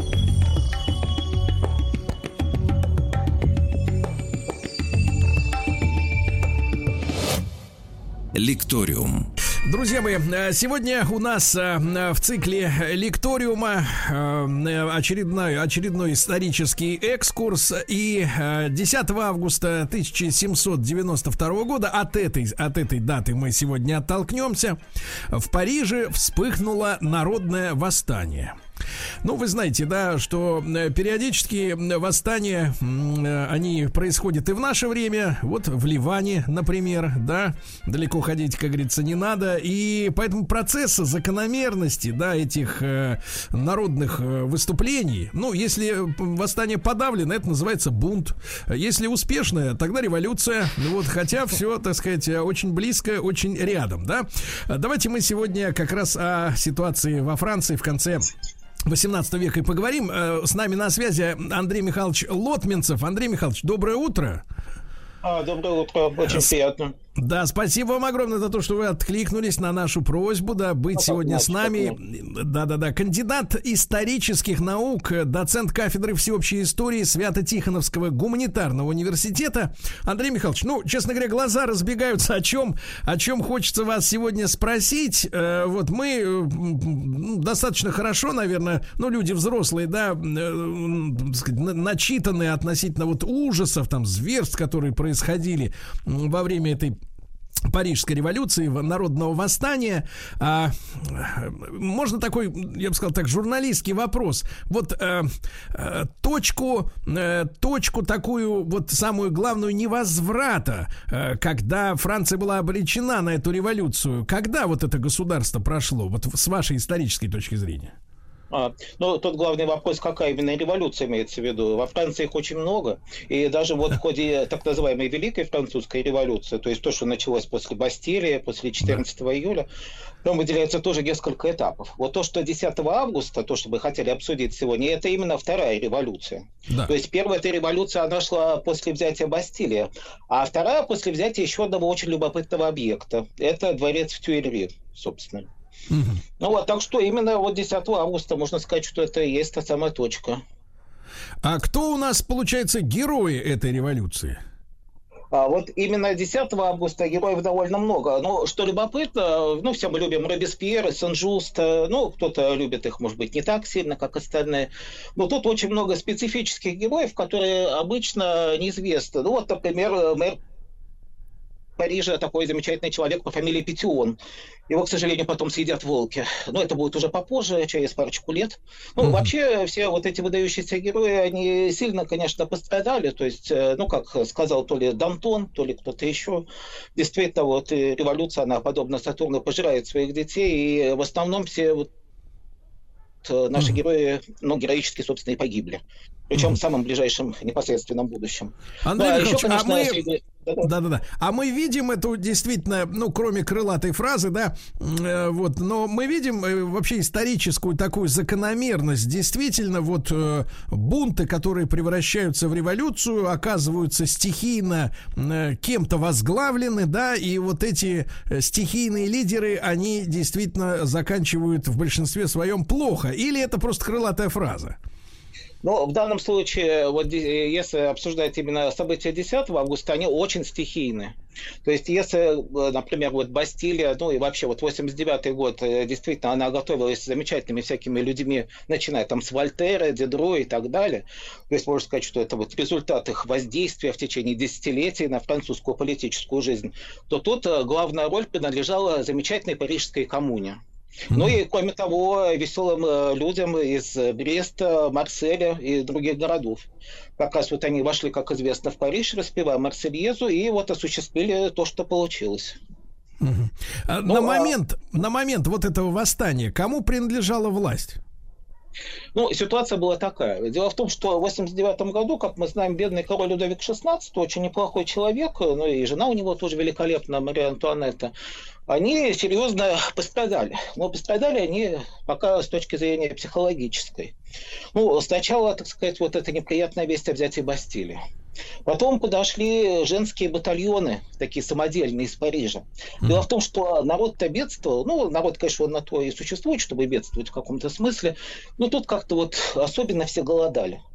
Ну и вот, да, мы с рыбного рынка, они собрались, э, даже пушечки какие-то с собой взяли и двинулись на Версаль потому что Версаль это был столицей Франции. Ну, вообще, когда вот Версаль, когда Париж был столицей, вопрос довольно сложный, они очень часто как-то там, ну, король куда переедет, там столица. Mm-hmm. Ну, вот и в результате бедного короля чуть там не убили. Ну, ладно, убить не убили, но вот Мария Антонетти там действительно много чего угрожало. Ну, в итоге их взяли и перевезли в Париж. И поселили в дворец Тюильри. Ну, сейчас его нет, к сожалению, его снесли, но это там же, где Лувр, в общем-то. То есть э, король вынужден был согласиться с тем, что он как бы вот возглавил революцию. Ну, на самом деле, конечно, он мало чего мог возглавить, даже, так сказать, и в лучшие там времена. Но вот в данном случае он стал таким конституционным монархом. Ну, то есть то, что вот у Николая II не получилось в феврале, к чему он, правда, не стремился, да, то получилось у Людовика XVI помимо его воли. Ну вот, и кроме того, было, естественно, учредительное собрание, которому пришлось признать. Ну, вообще, Людовик такой был человек, что он больше семейными вещами занимался, у него было много всяких хобби хороших. Ну, э, Ну, то есть например, любопытный, мяч. любопытный, глубокий человек, да? Ну да, да. И замечательные вообще э, столер и э, другие всякие у него. э, прошу прощения, он слесарничал все-таки. Плотник это другой человек. Ну вот, э, ну, в общем, э, ну вот к Марии Антонетте, конечно, было много вопросов, ну, потому что, ну, сами понимаете, она все-таки была сестрой императора э, Священной Римской империи, ну вот, и Леопольдушка был такой замечательный персонаж. Ну вот, и поэтому, ну, вечно как-то вот французы ее недолюбливали, потому что, ну, французы и австрийцы, они же вечные такие враги, ну, так же, как французы, англичане, французы, испанцы там, и так далее. Ну, Ну, да, вот, в общем, прослеживается, прослеживается параллели и к нашей последней императрице, да, такая? Да, да, это очевидно такая вполне вещь. И, к сожалению, печальный конец был тоже довольно похож в обеих случаях. Ну вот, в общем, э, ну, шла такая борьба там в учредительном собрании, которое несколько раз там переименовывалось. Вот, ну, конвента еще не было, он попозже там возник. Ну, помимо вот э, собрания, там, как водится, была и коммуна. Ну, то есть тоже это похоже на Петроград. Помните, там двоевластие. Ну, то есть, то есть есть, э, есть Госдума, есть Советы. Ну да, да, шла борьба там и до того, кто будет вот мэром Парижа. Ну вот, самые разные группировки там сражались, уже жерандисты там наразились. Ну вот, ну, в общем, многие клубы, конечно, короля поддерживали. Потому что, в принципе, Конституция, она предусматривала, что будет монархия. Ну вот, и все бы, в общем, может быть, было бы и ничего даже. Ну, мало ли какие бывают ситуации. Вот потом, э, ни с того ни с сего, а точнее по ряду вполне объективных причин исторических, вот французы объявили войну императору. Вот, собственно, произошло это как раз э, вот, в 1792 году. И считается, что большую роль тут сыграл такой человек замечательный по фамилии Дюмури который вообще был своеобразным таким авантюристом, и, кстати, сказать, его сильно отличает от остальных участников событий, то, что он э, э, остался в живых очень надолго. Такие люди бывали, но их немного. И в основном это те, кто вовремя сдались в плен, надо сказать. Или вовремя уехали в Англию. Вот это тоже такой вот вариант, который всегда работал. Кто в Англию сбегали, они долго жили. Ну, чаще всего, по тем временам, опять. Ну вот, э, ну, соответственно, была объявлена война, а поскольку все-таки революция продолжалась, естественно, что армия была, э, ну, как у нас, опять-таки, в 17 году, не в самой лучшей боевой готовности. То есть некоторые отряды разбегались, э, ну, а некоторые вообще переходили на сторону противника. Причем тоже надо понимать, что родственники короля-то, они все в основном сбежали. Ну, э, кто был, так сказать, половче, поумнее. Король-то он тоже пытался, но вот, к сожалению, ему часто не везло. И в 91 году его отловили. Ну, это знаменитый такой эпизод. Да, да, да. Когда Слишком, такой слишком, да, был, по- слишком был похож познали на монеты, да. Ну да, да, ну э, да, что опять-таки говорит о их высоком качестве необычайном, да, то что ну вы попробуйте сейчас кого-нибудь опознать, да, вот по ну, какой-то монете. Ну вот, в общем, э, после этого, конечно, короля совсем там не взлюбили. Ну вот, и э, он уже почти не участвовал в политической жизни. Ему предложили, предлагали бежать. Лафайет в особенности. Но Лафайета сильно недолюбливала Мария Антуанетта. И Она сказала, что лучше она помрет на месте в Париже, чем вот вместе с Лафайетом куда-то там побежит. В общем, так король, в общем, остался. А тут, э, соответственно, вот боевые действия эти начались совершенно, они шли как-то неудачно. Ну, с переменным успехом, можно сказать, но в основном э, французы проигрывали. Ну и в результате встал вопрос о том, что, как называется там, врат ворот, как сказал там э, кто-то из противников Ганнибала. И э, ну, сложилась ситуация, когда главнокомандующий прусско-австрийского войска, такой герцог Брауншвейгский, он издал э, манифест, в котором говорил, что если вот э, с королем, не дай бог, что-то случится нехорошее, или с Марией Антуанеттой, тем более, да, ну, тем более потому, что она сестра э, вот, императора Леопольда, э, ну, в таком случае, значит, Париж просто снесут. Ну вот, а всех э, виновных э, накажут. Причем очень строго. Ну, а, явно как бы строго. Ну вот, и вот как не печально это звучит, но как раз вот этот знаменитый манифест, до него еще была такая пельницкая декларация, но она носила более абстрактный характер, он привел к тому, что э, как раз вот Париж, э, парижане из коммуны, они стали готовиться к штурму Тюильрийского дворца. И разыграли события 10 августа. Ну, собственно, до этого тоже был интересный довольно момент. Дело в том, что парижане уже захватили дворец Тюильри, но они тогда еще ничего плохого королю делать не хотели. Ну вот, они его окружили, ну, э, говорили ему довольно такие плохие слова, но его величество, он просто пил за здоровье, так сказать, вот, революционеров, Э, вот поэтому вот так изображали такой бутылочкой вина. Когда он пьет, там говорит, э, да здравствует революция. Ну вот, ну, в общем, на него так посмотрели, посмотрели и ушли. Ну, э, вот после декларации, соответственно, Брауншвейгского герцога, там начинает готовиться уже Парижская коммуна к тому, чтобы, ну, всерьез все штурмовать. Причем надо сказать, что это была довольно серьезная военная операция, потому что короля охраняли как гвардейцы, ну, швейцарского главным образом происхождения. Ну, их было там чуть меньше тысяч. Судя по всему. Ну, а так и национальные гвардейцы, которые, в общем-то, ну, считают, что он глава государства, и вполне естественно, что его величество охранять как-то надо. А какая вот, численность, такая, какая общем... численность, э, Андрей Михайлович, э, какая численность была, э, так сказать, коммунаров? Ну, дело в том, что это сложно довольно сказать. Это связано с тем, как бы, откуда они, как они вообще формировались. С одной стороны, там как раз подошли, был призыв же о добровольцах, о добровольцах, да, ну, в связи с началом войны. И поэтому подходили всякие там вот отряды там и из Марселя, из разных других там французских городов. А что касается парижан, то они вербовались по секциям. Ну, как мы знаем, Париж он разделен на ну, да, ну, вот, и, э, собственно, вот каждый там ранецман, да, те, которые не присоединились, да, их потом тоже, кстати, поубивали на всякий случай. Потому что э, ну, один из моментов французской революции, что там надо было, ну, еще, так сказать, э, ну, нейтралитет там не проходил, скажем так. Там надо было еще проявлять активную революционность все время. Если человек не мог доказать, что он активный революционер, то его тоже могли, к сожалению, гильотинировать. Угу. Ну вот, в общем, э, революционные вот эти арендисманы, они по очереди, так сказать, вот выставили вооруженные отряды. Ну, там было в каждом из них там, ну, от 300 там, до 800, там, наверное, человек. И они как-то вот постепенно стали подходить, угу. ну, к Лувру, грубо говоря. Ну, вот к этому Тюрийскому дворцу, который захватить было не так просто. Ну вот, но проблема там была даже не в том, сколько было коммунаров и сколько было, так сказать, вот защитников короля, а в том, что король взял, э, ну, как бы вам сказать, ну, и сбежал, в общем э, до того, как начался штурм. Но дело в том, что он был в некой растерянности, не понимал, что делать, и решил попросить убежище в законодательном собрании, которое там же находилось, в общем-то. Ну, вот здание там напротив, то есть, в принципе, это все вот район, где Лувр нынешний там располагается. Ну, там, помните, такой вот парк есть замечательный, там всякие карусельки, э, ну, в наше время, да, довольно большая площадь, это потому что как раз вот ряд объектов uh-huh. снесли. Ну, некоторые из них вот ходят той революции, которая уже там и при Парижской коммуне 71 года там сожгли. Ну, mm. в общем, вышло так, что ну, король вместе с семейством Марии Антуан на этой там, он э, попросил убежище в законодательном собрании. Ну, ему сказали, ну ладно, сиди здесь, только ты выйди в какую-нибудь комнатку там подальше, потому что мы в твоем присутствии заседать не можем. Ну вот, Бенну Марию Антонетту тоже там посадили к решеточке какой-то. Ну вот и они сидели, Мария Антонетта, по слухам, плакала, потому что она лучше Людовика понимала мало происходящее.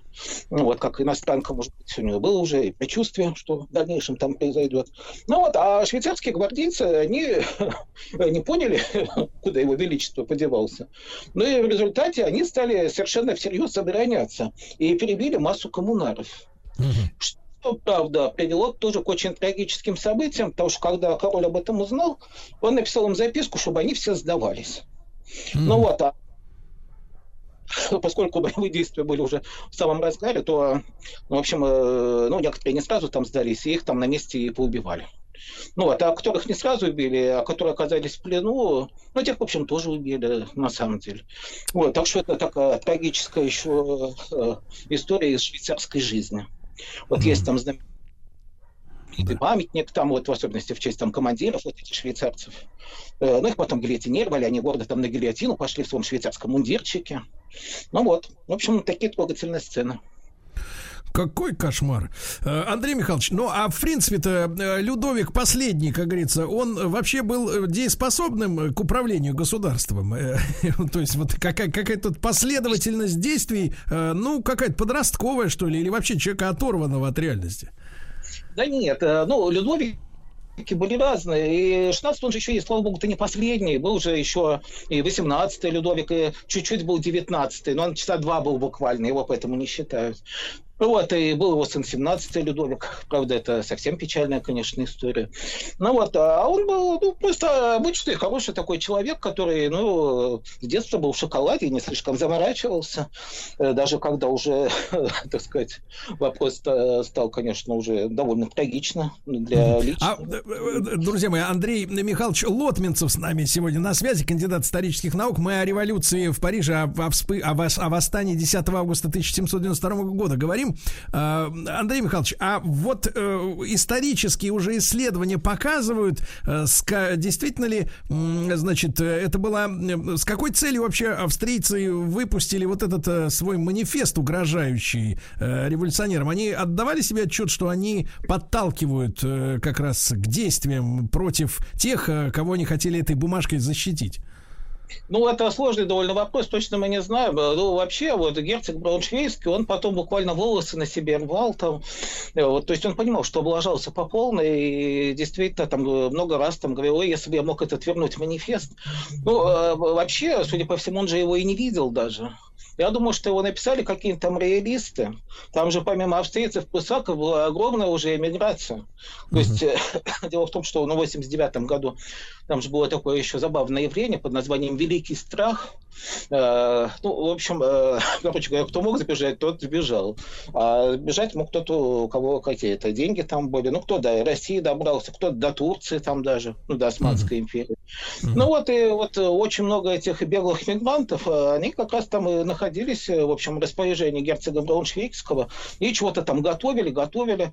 Ну, в общем, э, ну, дали волю, так сказать, э, вот своим чувствам и ненависти к коммунарам. Ну, так вот получилось. То есть, на самом деле, может быть, Брауншвейгский герцог был виноват тут, э, ну, ну, во всяком случае, не на 100%. Мгм.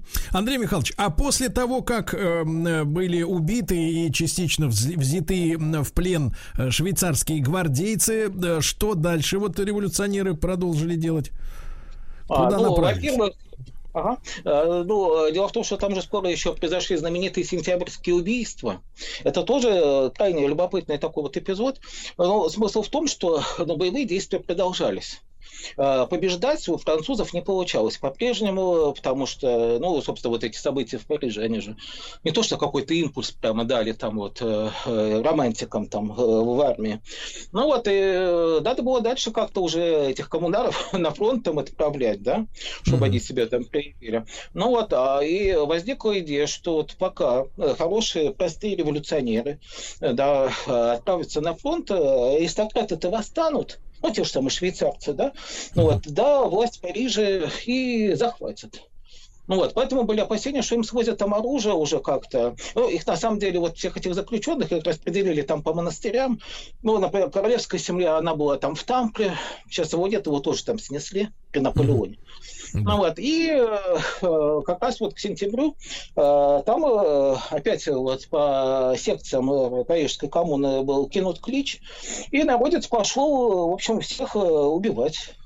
Ну, вот, ну, в основном убивали, конечно, аристократов, но на самом деле кого угодно. То есть те, кто в тюрьмах сидел, ну, за редким исключением, ну, на самом деле там давно только исключение, вспоминается, там был один такой аббат, который учил глухонемых из апужестов. Вот его там живых оставили, потому что его там опознали. Ну вот, а всех остальных, включая там... О каком количестве, о каком количестве жертв суммарно можно говорить? а, ну, а, э, дело в том, что это интересный тоже вопрос. Там же А давайте, Дело том, а, Андрей Михайлович, Париже Андрей Михайлович, а мы тогда, мы тогда этот вопрос как раз отложим на вторую часть нашего разговора, сразу после новостей середины часа. Андрей Михайлович Лотминцев, кандидат исторических наук, сегодня с нами. Мы о парижском восстании 10 августа 1792 года говорим.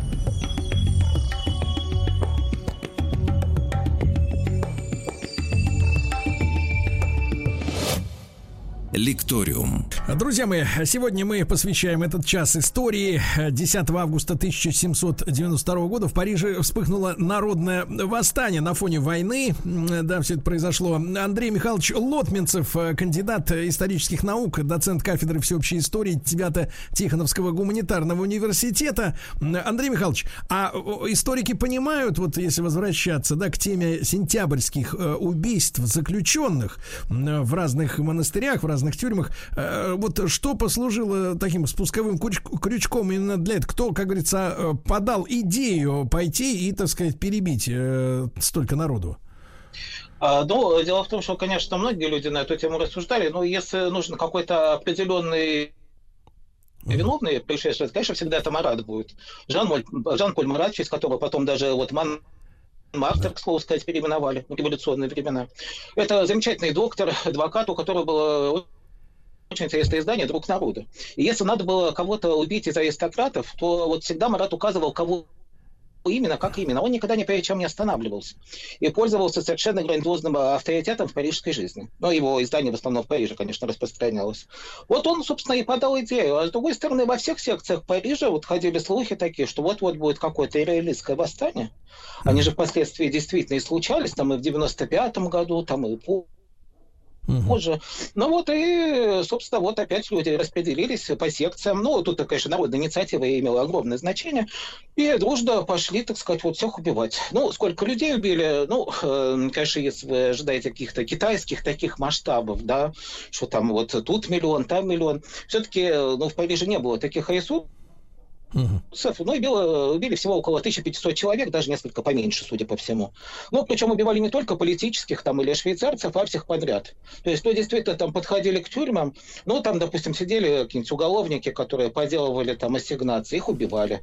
Дальше Угу. Шли там какие-нибудь проститутки временно задержанные, их убивали. Дальше шли еще в какое-нибудь заведение, ну там, допустим, ну, сумасшедшие, да, которые по тем временам, привет, Миш, угу. Фуко, они тоже сидели в тюрьмах всяких, ну их тоже убивали.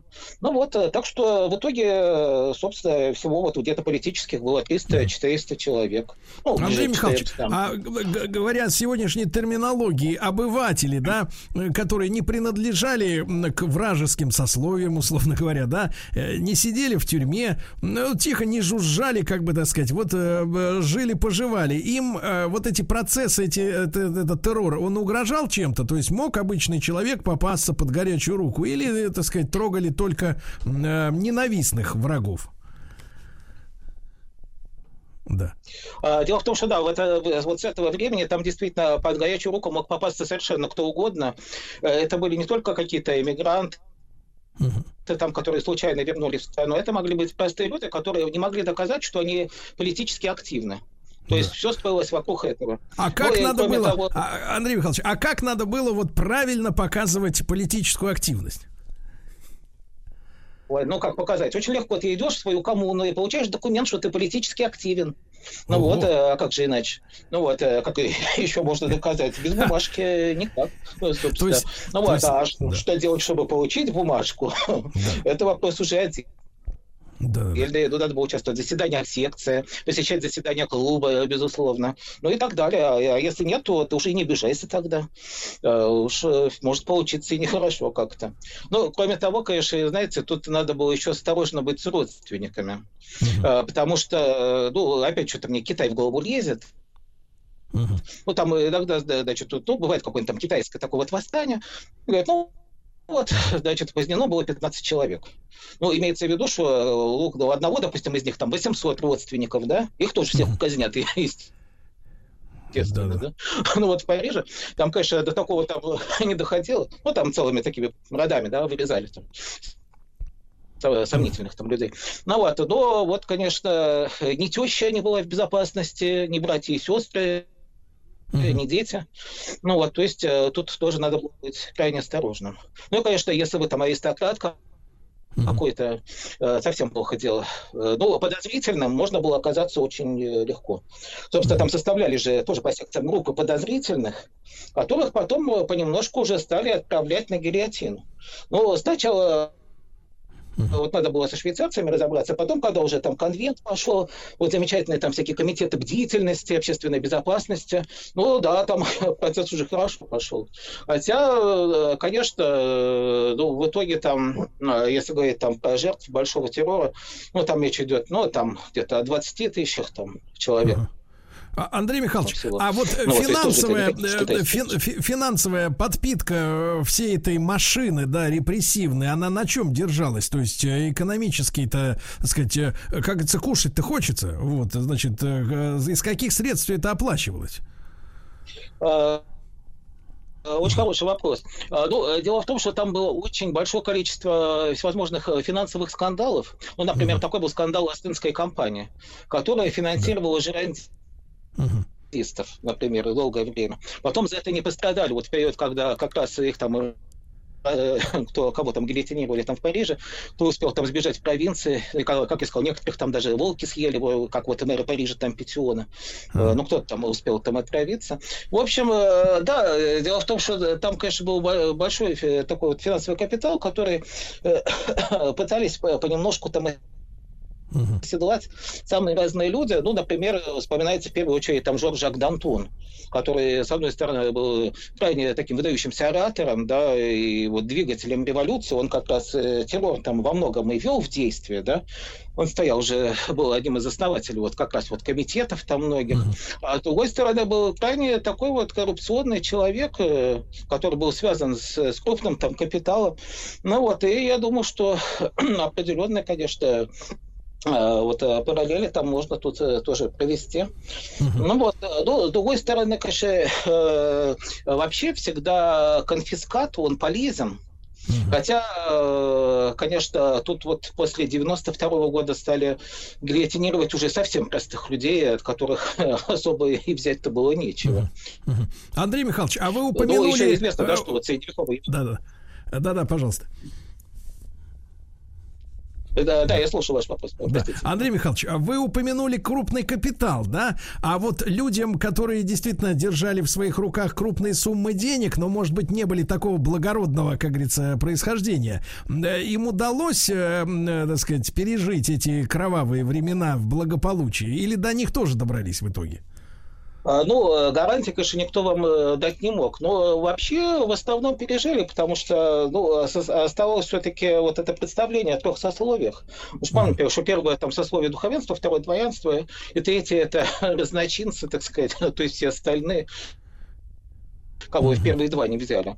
Ну вот, в том числе, если вы миллионер, вы тоже вот входите в третье сословие. То есть, э, как бы, таких людей вроде как э, убивать не следовало. Но, опять-таки, если мы исходим, что это у нас, ну, как Владимир Ильич Ленин, да, великая французская буржуазная революция, да, получается, что напротив, эта буржуазия должна быть актором, да, то есть не ее должны убивать, а совершенно там э, напротив. Ну вот, и, в принципе, революцию Востока делали, э, ну, вот если не считать Парижской коммуны, которая, ну, вот реально пролетарская такая, да, э, ну, санколотовская, вот не побоимся этого слова, то, в принципе, конечно, там очень много деятелей, там это адвокаты, ну, какие-то вот такие буржуа.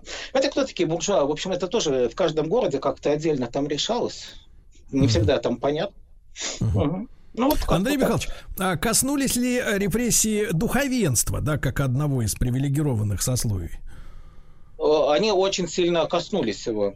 Причем э, в самом начале, что любопытно, духовенство, оно во многом было, вот, так сказать, родоначальником начальником и инициатором всяких революционных действий. Но опять-таки там были вот э, такие безденежные несчастные сельские кюре, ну, вроде там вот господина Мелье, да, которого вот очень любили там советские времена. Ну, а были крупные, конечно, какие-то вот такие деятели, так сказать, вот продолжатели, так сказать, дела кардиналы решили и так далее. Но главный вопрос был какой вообще? Дело в том, что стал вопрос об отношениях с римским папой. Э, Причем стал он еще в самом там начале революции. Ну вот, и э, революционеры, они хотели, чтобы все-таки э, от римского папы произошел отказ. Ну, то есть, чтобы все присягнули государству, да, ну и в итоге священники имели право получать даже определенную такую зарплатку, не очень большую. Ну вот, ну, чтобы не было каких-то вот этих, э, э, так сказать, перевода средств, там, Ватикан, туда-обратно, да, всякие курьеры там, чтобы не ездили. Ну вот, в общем, часть, э, в общем, духовенства присягнула государству, а часть э, оказалась в числе неприсягавших. Причем э, это, кстати, очень важный был момент для короля Людовика XVI. Потому что он э, как раз, э, может быть, революцию бы поддержал бы и побольше, но да. вот он никак не мог сдать вот этих своих там кюре несчастных сельских, да. Он mm-hmm. считал, что перед ними у него есть определенный такой морально-этический долг. Ну вот и в определенный момент ну, было решено, что э, те, кто не присягнул государству, они подвергаются арестам ну, как подозрительные, да, то есть ну, составлялись да. вот эти списки подозрительных, а как мы знаем, дальше уже без а всякой дальнейшей... По сценарию, ну, да. да. Да, ну. Да, Андрей Михайлович, ну вот с вами время пролетело незаметно. Спасибо вам огромное. Буду рад э, вновь э, встретиться в эфире. Вот, потому что тем, тем огромное количество. Андрей Михайлович, да, Андрей Михайлович Лотминцев, э, кандидат исторических наук, доцент кафедры всеобщей истории Свято-Тихоновского гуманитарного университета был с нами. Мы говорили о Парижском восстании 1792 года. Чтобы добраться до корня проблемы, вам необходим курс терапии. Ты возьмешься, я доверюсь тебе. Я вряд ли подойду. Я ведь у меня э, полный комплект пациентов. Мне никак не выкроить время. И, и вообще я ухожу в отпуск. Куда? Сведения не для пациентов. Куда едешь? Отель Шератон Белл Харбор, Майами Бич. Не так уж трудно, да? Действительно. Мужчина. Руководство по эксплуатации. Ну что же, э, долгожданный, долгожданный, как говорится, менаж атруа, понимаешь ли, снова у нас. Да, сегодня, сегодня пока еще. Да, с праздником, с праздником, да, Анатолий Яковлевич. Э, значит, друзья мои, сегодня с нами э, Владуля, вернувшийся из отпуска, да, Анатолий Яковлевич. Совсем скоро мы возобновим наши видео, так сказать. Конференция. Посиделки, да.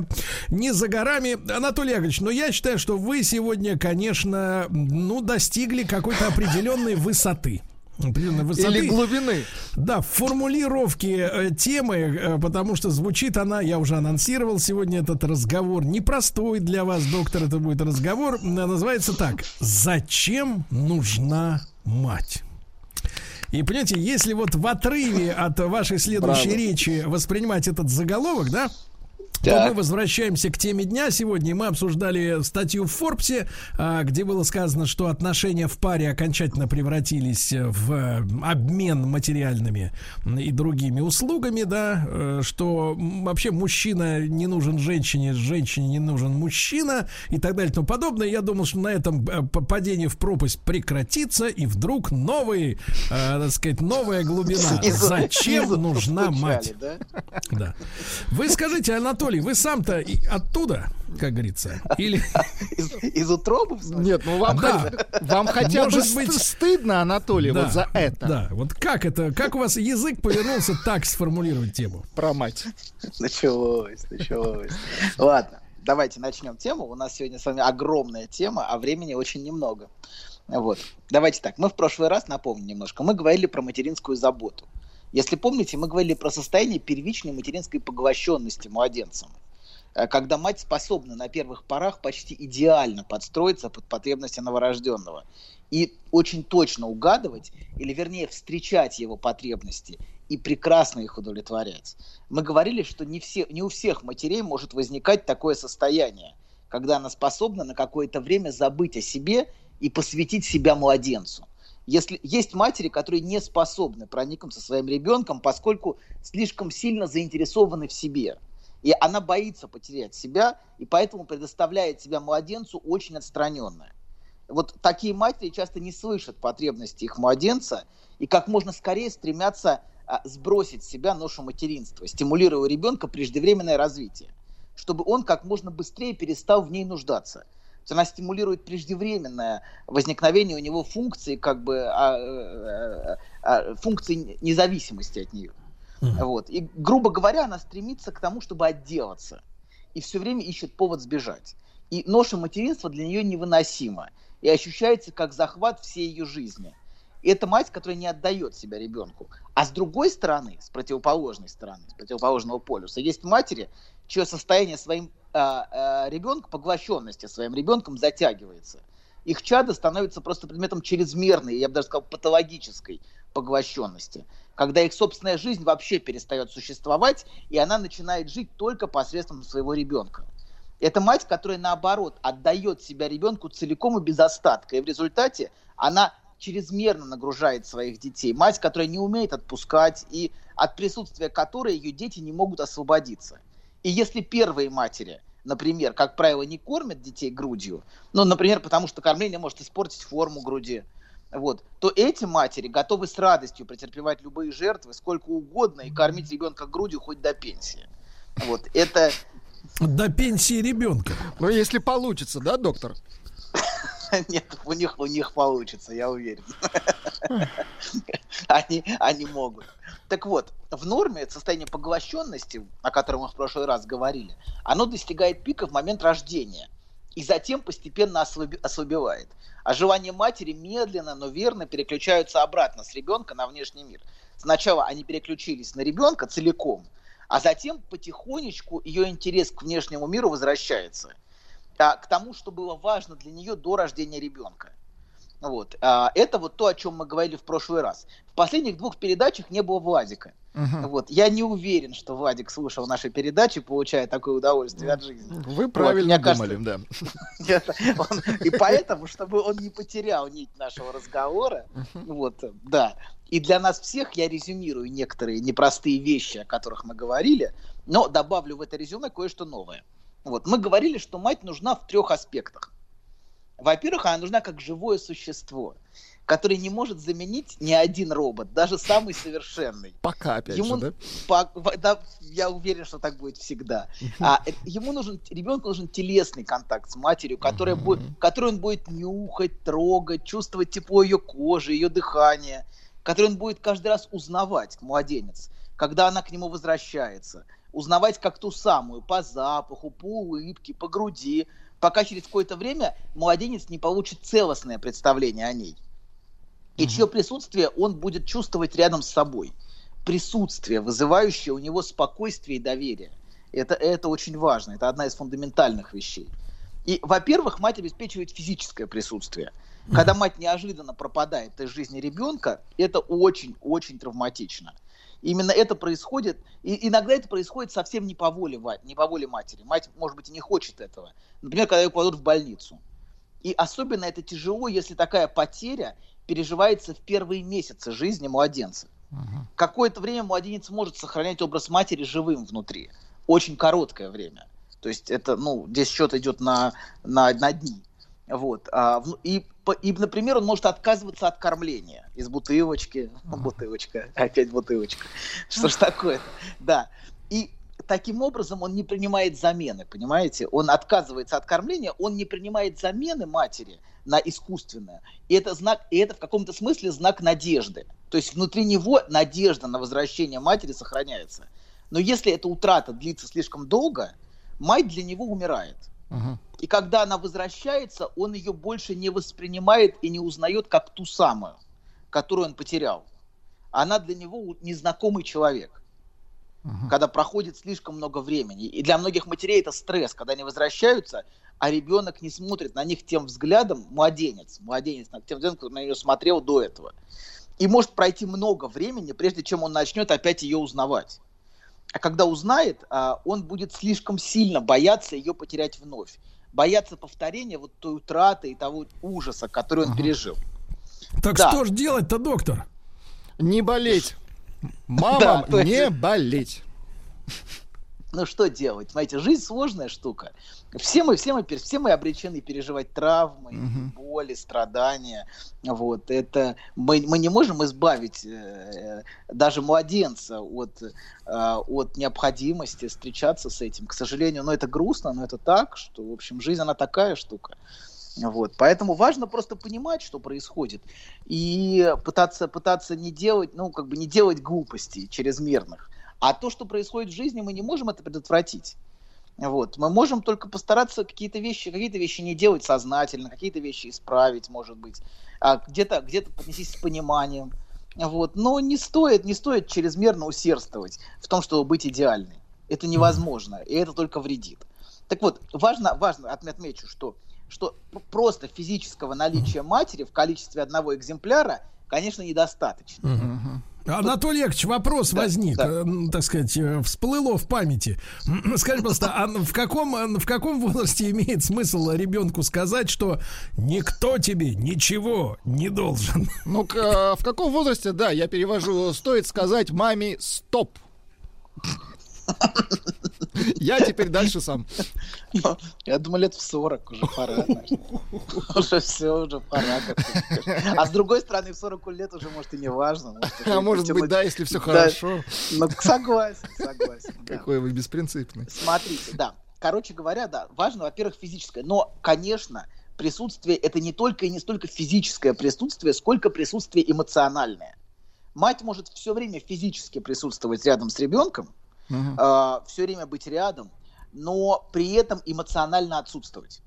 Например, если мать в депрессии или поглощена своими проблемами и переживаниями, если она переживает стресс, вот, она эмоционально отсутствует. Хотя физически, конечно, она здесь рядом, и все функции физи- физические по отношению к младенцу она исполняет. Вот, и, может быть, даже исполняет хорошо. И хотя она все время рядом, эмоционального контакта не происходит. Погодите, погодите, доктор, что значит может быть даже хорошо? А это не вам решать, как говорит один на классик. Живу, живу. Это, это решать комиссии, правильно? Комиссии из детей. Нет, действительно, кто может оценить, достаточно она хорошо дает грудь или недостаточно? Ну, прекратите. Ну, мы оценим, соберем консилиум, будем смотреть. Что же, Нет, понимаешь, входит такой, ну-ка дай-ка я попробую. Нет, неправильно. Да, да, да, да, да. Да, точно, точно. Не, нехорошо, дай, давай еще раз. Давай, давай будем, будем учиться.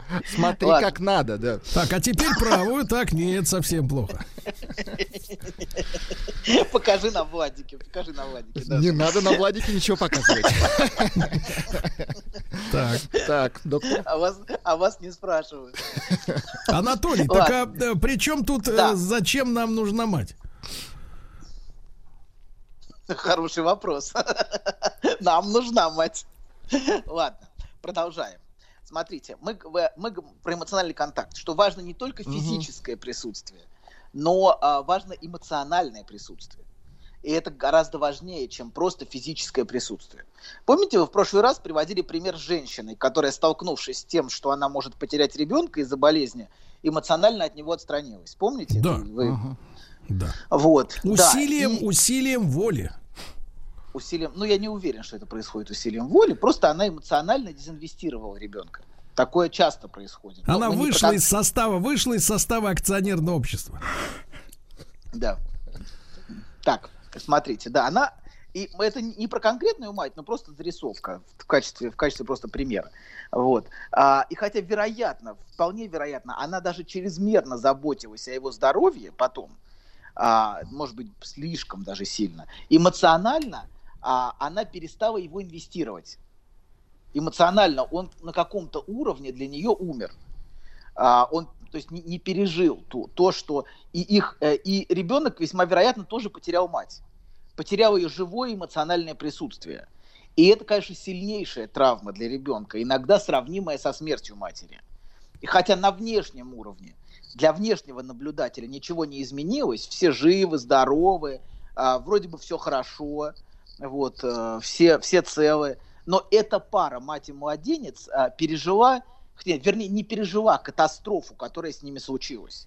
Вот это, вот то, что, то, что произошло, это на самом деле катастрофа, которая произошла, которая не видна для внешнего наблюдателя, но, но когда мать дезинвестирует ребенка, когда мать не чувствует вот этой эмоциональной связи или когда она теряется, на самом деле это, это страшная катастрофа для, для любого младенца. Угу.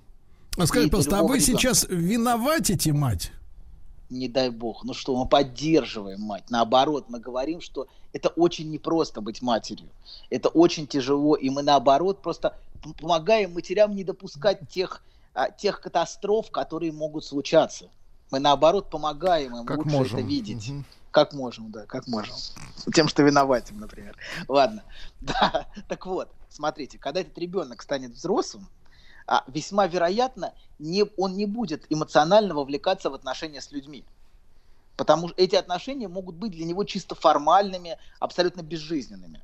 А, чтобы вновь не переживать ту катастрофу а, а, в отношениях, которая с ним случилась. То есть он пережил сильнейшую утрату, тяжелейшую утрату Потерю. Мгм. потерю контакта, да, это не потеря физической связи с матерью, но это потеря материнских инвестиций, которая может быть сравнима с реальной смертью матери. Вот. И это человек может быть совершенно не способный любить, например. Потому что вот эта утрата, которую он пережил, она, она как в каком-то смысле как ожог эмоциональный, которая случилась с ним. А если вдруг около него появится ну, например, женщина, которой он, о чудо, будет чувствовать привязанность, и вдруг возникнут какие-то чувства, он будет постоянно ощущать угрозу повторения этой катастрофы. То есть это катастрофа, которая с ним случилась в младенчестве, и которую он, конечно же, не помнит. Это абсолютно очевидно, что мы не можем помнить те катастрофы, которые с нами случались в младенчестве. Вот. а, Но он одно, все время будет бояться, и а, он все время будет испытывать тревогу. Вот. Его память о прошлом, вот о, о той катастрофе, которая случилась, его истории, будет существовать только в форме постоянной и мучительной тревоги, которая будет его преследовать. И он будет постоянно беспокоиться, постоянно находиться в страхе, что что-то случится с отношениями. Вот, женщина, женщина, например, может очень, очень сильно переживать, что-то случится такое, какая-то катастрофа случится. Вот. И так вот, он может бояться катастрофы, которая с ним на самом деле уже случилась. Вот это то, о чем Винникот говорит в, своей, ну вот, в, в своих поздней работе, в своих поздних работах, что это катастрофа, которую он боится и которую он проецирует в прошлое, в будущее. Он ждет ее в будущем. На самом деле случилось с ним очень рано в жизни. То есть это катастрофа, которая случилась с ним, но которая не была им пережита. Он не смог пережить эту катастрофу. Потому что его эго было слишком незрелое и слишком слабое, чтобы это состояние пережить. Вот, эту, вот эту утрату. Вот. И Винникот называет такие катастрофы первичными агониями. Это состояние не- немыслимой тревоги которое, которое переживает младенец, и которое, конечно, но а, он не имеет доступа, мы не имеем доступа к младенцу. То, что, что Винникот открывал, он открывал в работе со взрослыми пациентами, а, реконструируя это состояние к, в отношении младенца и матери. Вот. Но, конечно, Винникот в первую очередь был ориентирован не на а, не на, то есть он, он, он, он, занимался много тем, что рассказывал о, о, о педиатрии, о том, о матери, о младенце, но в первую очередь он был ориентирован на взрослых пациентов. Ну что вы ржете, Ну, давайте. прис- Присылает фотографию Присылает фотографию. с мамой. Кадры, кадры из Кадры. фильма Челентана, где он изображает младенца, не изображает, а прими- примеривает на себя шкуру младенца во время кормления. Очень красивая фотография. Мгм. Мне Продолжайте, кажется, доктор. популярность, мне кажется, популярность э, Челентана в России связана с его среди женщин, связана с его фамилией. О, какой изощренный. Грязный. Почему грязный? Наоборот. Ладно, продолжаем. Так вот, а, такой- мы, мы говорим о том, что состояние тяжелейшей катастрофы случилось, хотя внешне оно не было замечено. Никто этого не видит, что вот эта утрата матери, утрата ее инвестиций, это катастрофа. И а, такой человек а, может неосознанно потом, который пережил вот такие катастрофы, первич, которые Винникот называет первичной агонией, а вот, такой человек, как говорит Винникот, часто неосознанно пытается пережить это состояние вновь. Он нуждается в том, чтобы пережить его под контролем своего всемогущества. Чтобы что, то, что, чтобы то, что вот а, случилось, это не, не то, что случилось с ним и без, без причины извне, а то, что он сам вызвал. То есть почему люди воспроизводят всякую фигню в жизни? Потому что они хотят а, как бы под своим контролем это воспроизвести, быть самому причиной этого. Это я сам вызвал, это я сам виноват, это я сам устроил. Потому что за этим стоит катастрофа, которая случилась с ним, э, и, и, и которую он не мог пережить, понимаете, да, он не был ее причиной. Она произошла не под его контролем, он ни- никак не мог на это повлиять, понимаете, да, и он ищет способ потом в будущем, в жизни, поsto- и знаете, люди, которые постоянно организуют всякий геморрой, всякую, всякую, Знаем. Да, непрерывно. Вот, а жизнь сплошная катастрофа. То есть они хотят На самом- контролировать такие ситуации. Да, они хотят эту катастрофу взять под контроль, которая случилась с ним очень рано и которая не была под их контролем, которую, которую он не управлял. Вот, поэтому они сами себя обвиняют. Что такое, что, что такое обвинять себя, как меланхолик? Он обвиняет себя. Это я сам виноват, это я все сам устроил. На самом деле это попытка сказать, что взя- взять это под контроль своего всемогущества. Это я сам все организовал. Потому что за этим стоит катастрофа, которую он, конечно, сам не организовал.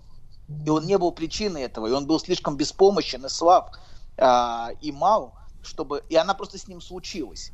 Вот. И поэтому люди вот это устраивают себе. И, они, и, как бы, и они бессознательно воссоздают это в своей жизни, пытаясь вновь это пережить. И это отчасти, как говорит Винникот, это и попытка вспомнить. Вспомнить то, что, конечно, вспомнить он не может. Вот. Или другой пример. Некоторые женщины, у которых были эмоционально отсутствующие матери, выбирают себе таких же мужчин, чьего внимания они постоянно добиваются, пытаясь сделать все, чтобы те их заметили и стали эмоционально присутствовать. Как Герда, которая все время пытается разбудить Кая, такого подмороженного Кая, она все время трясет его, как тузик грелку. Подмо- подмороженного, а не отмороженного. Как, как тузик грелку она его все время трясет. И иногда, правда, методы, используемые Гердой для пробуждения присутствия эмоционального Кая, невыносимы для Кая. Это сцены, это истерики, это крики, это даже измены. Вот, это все то, что она, а, значит, то, что она устраивает, она пытается сделать Кая присутствующим. А на самом деле за Каем стоит ее собственная мать, чтобы ее мать заметила, признала. И поэтому они вот так трясут своих мужей. Выбирают сначала замороженных мужей, которых Мгм. нужно трясти, А потом которые трясут. Мгм. а потом, да, му- начинают из него вытрясать присутствие. Так вот, значит, вернемся к матери. Первое, что важно обеспечить, это постоянство и надежность ее присутствия и предсказуемость отсутствия. Это вот то, что очень важно, чтобы ребенок чувствовал присутствие матери и мог предсказать, чтобы это отсутствие не было неожиданным Ну, и травматичным. трагедия для ребенка, да, чтобы это не Да. оказалось. И это сделать гораздо легче, если у нее есть мужчина, который ее поддерживает.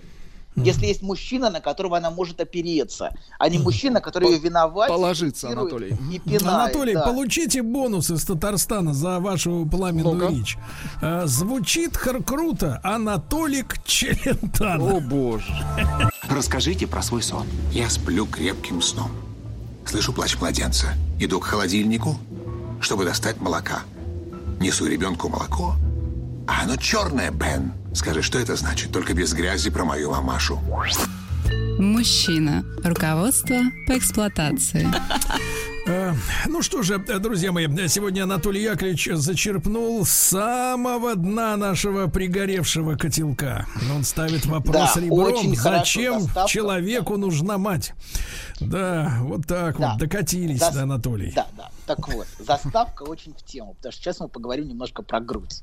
Заставка про молоко черное, Мгм, то, что Очень надо. любопытно, да. Так вот, значит, второй аспект. У нас очень немного времени, а пунктов еще очень много. Поэтому давайте постараемся, постараемся не отвлекаться. Значит, второй важный аспект. Мать помогает ребенку в знакомстве с реальностью. И его контакт с миром строится через нее. То есть она тот посредник, тот медиум, через который, а, посредством которого ребенок вступает в контакт с миром. И здесь есть два этапа очень важных. Сначала она поддерживает его иллюзию, иллюзию, о которой мы говорили в прошлый раз, и о которой сейчас я повторю немножко. А потом помогает пережить крушение этой иллюзии. Мы в прошлые разы говорили, если помните, про младенческое всемогущество. Владик не помнит, и поэтому я напомню Давайте. про то, что грудь это объект, который он создает своим желанием, младенец, с точки зрения младенца. Грудь это не, грудь это не, не просто источник физического питания, не просто привлекательный а, для, для взрослого мужчины объект, но и то хорошее и прекрасное, что приходит к младенцу извне. Вот, мы говорили в прошлый раз, что хотя объективно грудь часть матери, но субъективно, с точки зрения младенца, она создается младенцем. Вот я захотела, грудь появилась. Ой, как круто. Блин, как круто. Знаете, это ощущение, ну не в смысле груди, а в смысле вообще, когда что, ощущение, что очень классно, что-то появляется. Это удобно, да. Да, очень, очень удобно и очень классно, и очень приятно. И Винникот, чтобы описать этот парадоксальный процесс, использует сочетание двух слов через дефис. Found, created. Найдено, создано. Как, как единое целое. С одной стороны, грудь, конечно, найдена младенцем во внешнем мире, на теле матери. И каждый раз он ее находит на том же месте. Вот. Но с другой стороны, она каждый раз создается его желанием. Вот я захотел, и оно появилось. А, да. А, и это важнейший для каждого из нас опыт иллюзии, который mm-hmm. очень многое дает нам в жизни. Это первый опыт игры, первый опыт творчества. Я сам это создал. Но эта иллюзия возможна только если мать подстраивается и адаптируется под потребности младенца. А не когда младенца заставляют жестко подстраиваться под реальность, например, в форме часов. Угу. Когда ребенок... Первое хочу и первое бери. Угу. Да, хочу и тут же появляется. Но э, потихонечку эти часы, конечно, внедряются, но не сразу. И не... И Сергей в прошлый раз, помните, вы сравнили это с виртуальной реальностью. Сергей, ну, да. вы здесь да, да. помните, да? Но виртуальная реальность возможна только если есть система, которая обеспечивает правильную картинку без провалов и багов. Правильно? То есть должна быть система, которая все это обеспечит. И не слишком сильно будет отвлекать на себя внимание еще при этом. Потому что если мы отвлекаемся на систему, значит система что-то не в порядке. Чем лучше работает система, тем меньше мы ее замечаем. Правильно? Это вы про систему заговоров международных? Да, все, кто о чем, кто о чем. Ну, знаешь, сейчас времена такие, кто про грудь, а кто про батьку.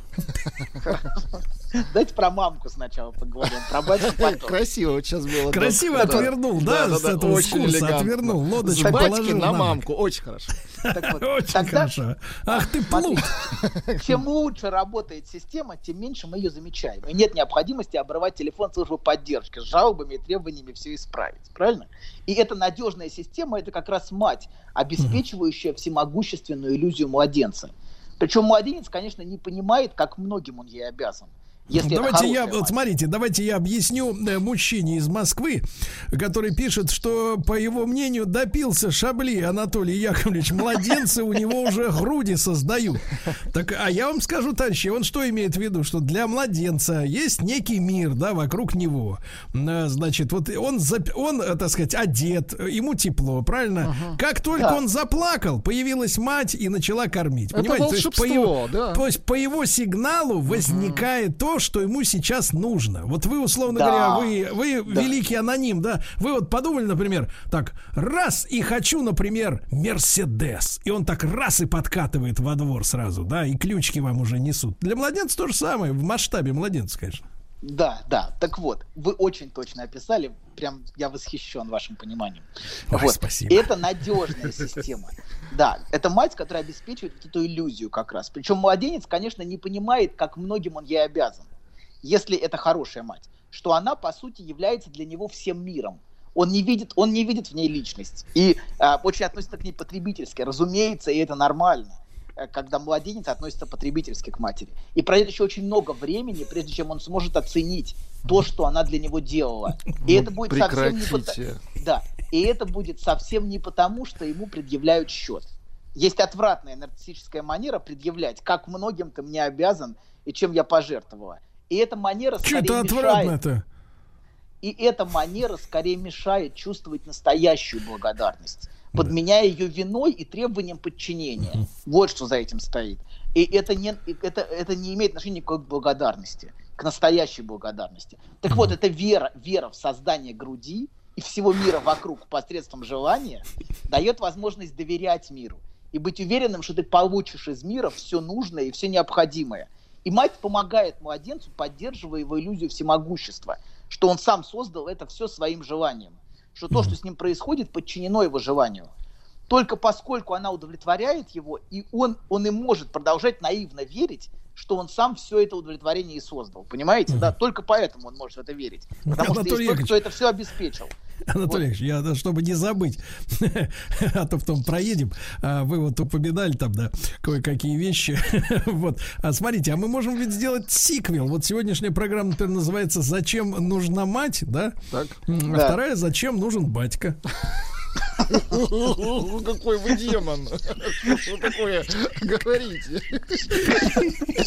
Ладно, ладно. Передышка. Забавно, вот выложил тебе все. И вроде как полегчало. Нет, серьезно. Будто сбросил тяжесть. Молодец.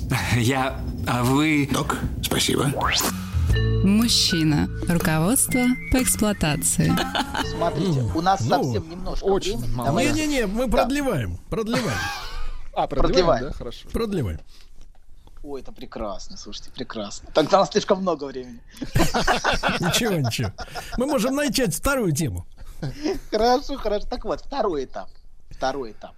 А мать а, должна, то есть, с одной стороны, первое, мать поддерживает иллюзию ребенка, правильно? Мы на этом остановились. И помогает ему а, переживать волшебство. Волшебство, как же круто, что все приходит ко мне, и как классно, что все появляется просто по мановению волшебной палочки. Э, ну, палочки, да, волшебные. Так вот, и, наконец, второй этап. Так.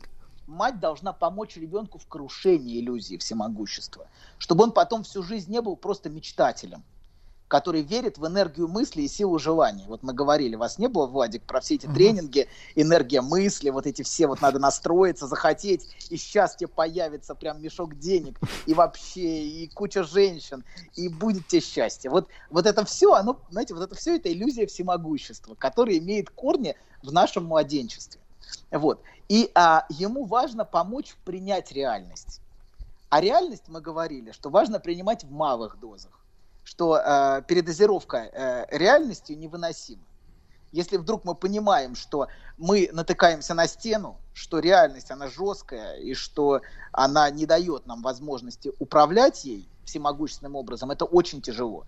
Поэтому mm-hmm. сделать для него мир переносимым а, mm-hmm. тоже помогает мать. Она в малых дозах вводит для него а, как бы а, а для него ну, как бы не, не всемогущество. Легкие есть, задания, доктор. А вы знаете, Анатолий, да, я, да, подумал, да. я подумал, что современные технологии, они облегчают вот задачу столкновения с тяжелым, таким жестким, несправедливым миром. Вот когда некоторые там футурологи или даже экономисты пугают нас наступающей эрой цифрового концлагеря, uh-huh. то он же неосязаем, да, мир остается таким же радостным и приветливым. Просто, э, сказать, некоторые вещи нельзя, но э, но если очень хочется, то можно. Да, да, очень точно. Вот да. И вот это потихонечку, потихонечку мы начинаем принимать, что некоторые вещи невозможны, что нельзя, что бывают обломы, мы говорили, да, тоже об этом, что фрустрация, это то же самое, что, что облом. Что вот я захотел, а что-то не появилось, блин, вот так жалко. А вот я прям захотел, а Мерседес не подъехал к двери. Вот, э, да. Так вот, принимать границы и отказы, это тоже помогает мать, без приступов бешеной ярости на мир. Потому что изначально отказы, отказы вызывают гнев. Вот то, что переживает младенец. И многие взрослые люди тоже, кстати, не могут переживать отказы и не могут, не могут принимать, что мир не подчиняется их желанию. Их это приводит в ярость многих нарциссов. Не вас, конечно, Сергей, не дай бог. Они так и говорят, отказ не принимается. Да, да, нет. Анатолий, но вас начинают чехвостить потихоньку. Вот из Москвы пишут, «Э, кажется, доктор выдумывает, никто не помнит, как и из чего он ел. Перевожу на русский. Грудь не помнит никто. Да как не помню, все С одной стороны. Что, что значит Знаете, я вам скажу так, и с другой стороны тоже не помню. Ты, ты да, у тебя особый дар, у тебя талант. Нет, что Да, вы. да. Вовсе Я нет. сказал да. Молодец, башковитый. Мужчина. Руководство по эксплуатации.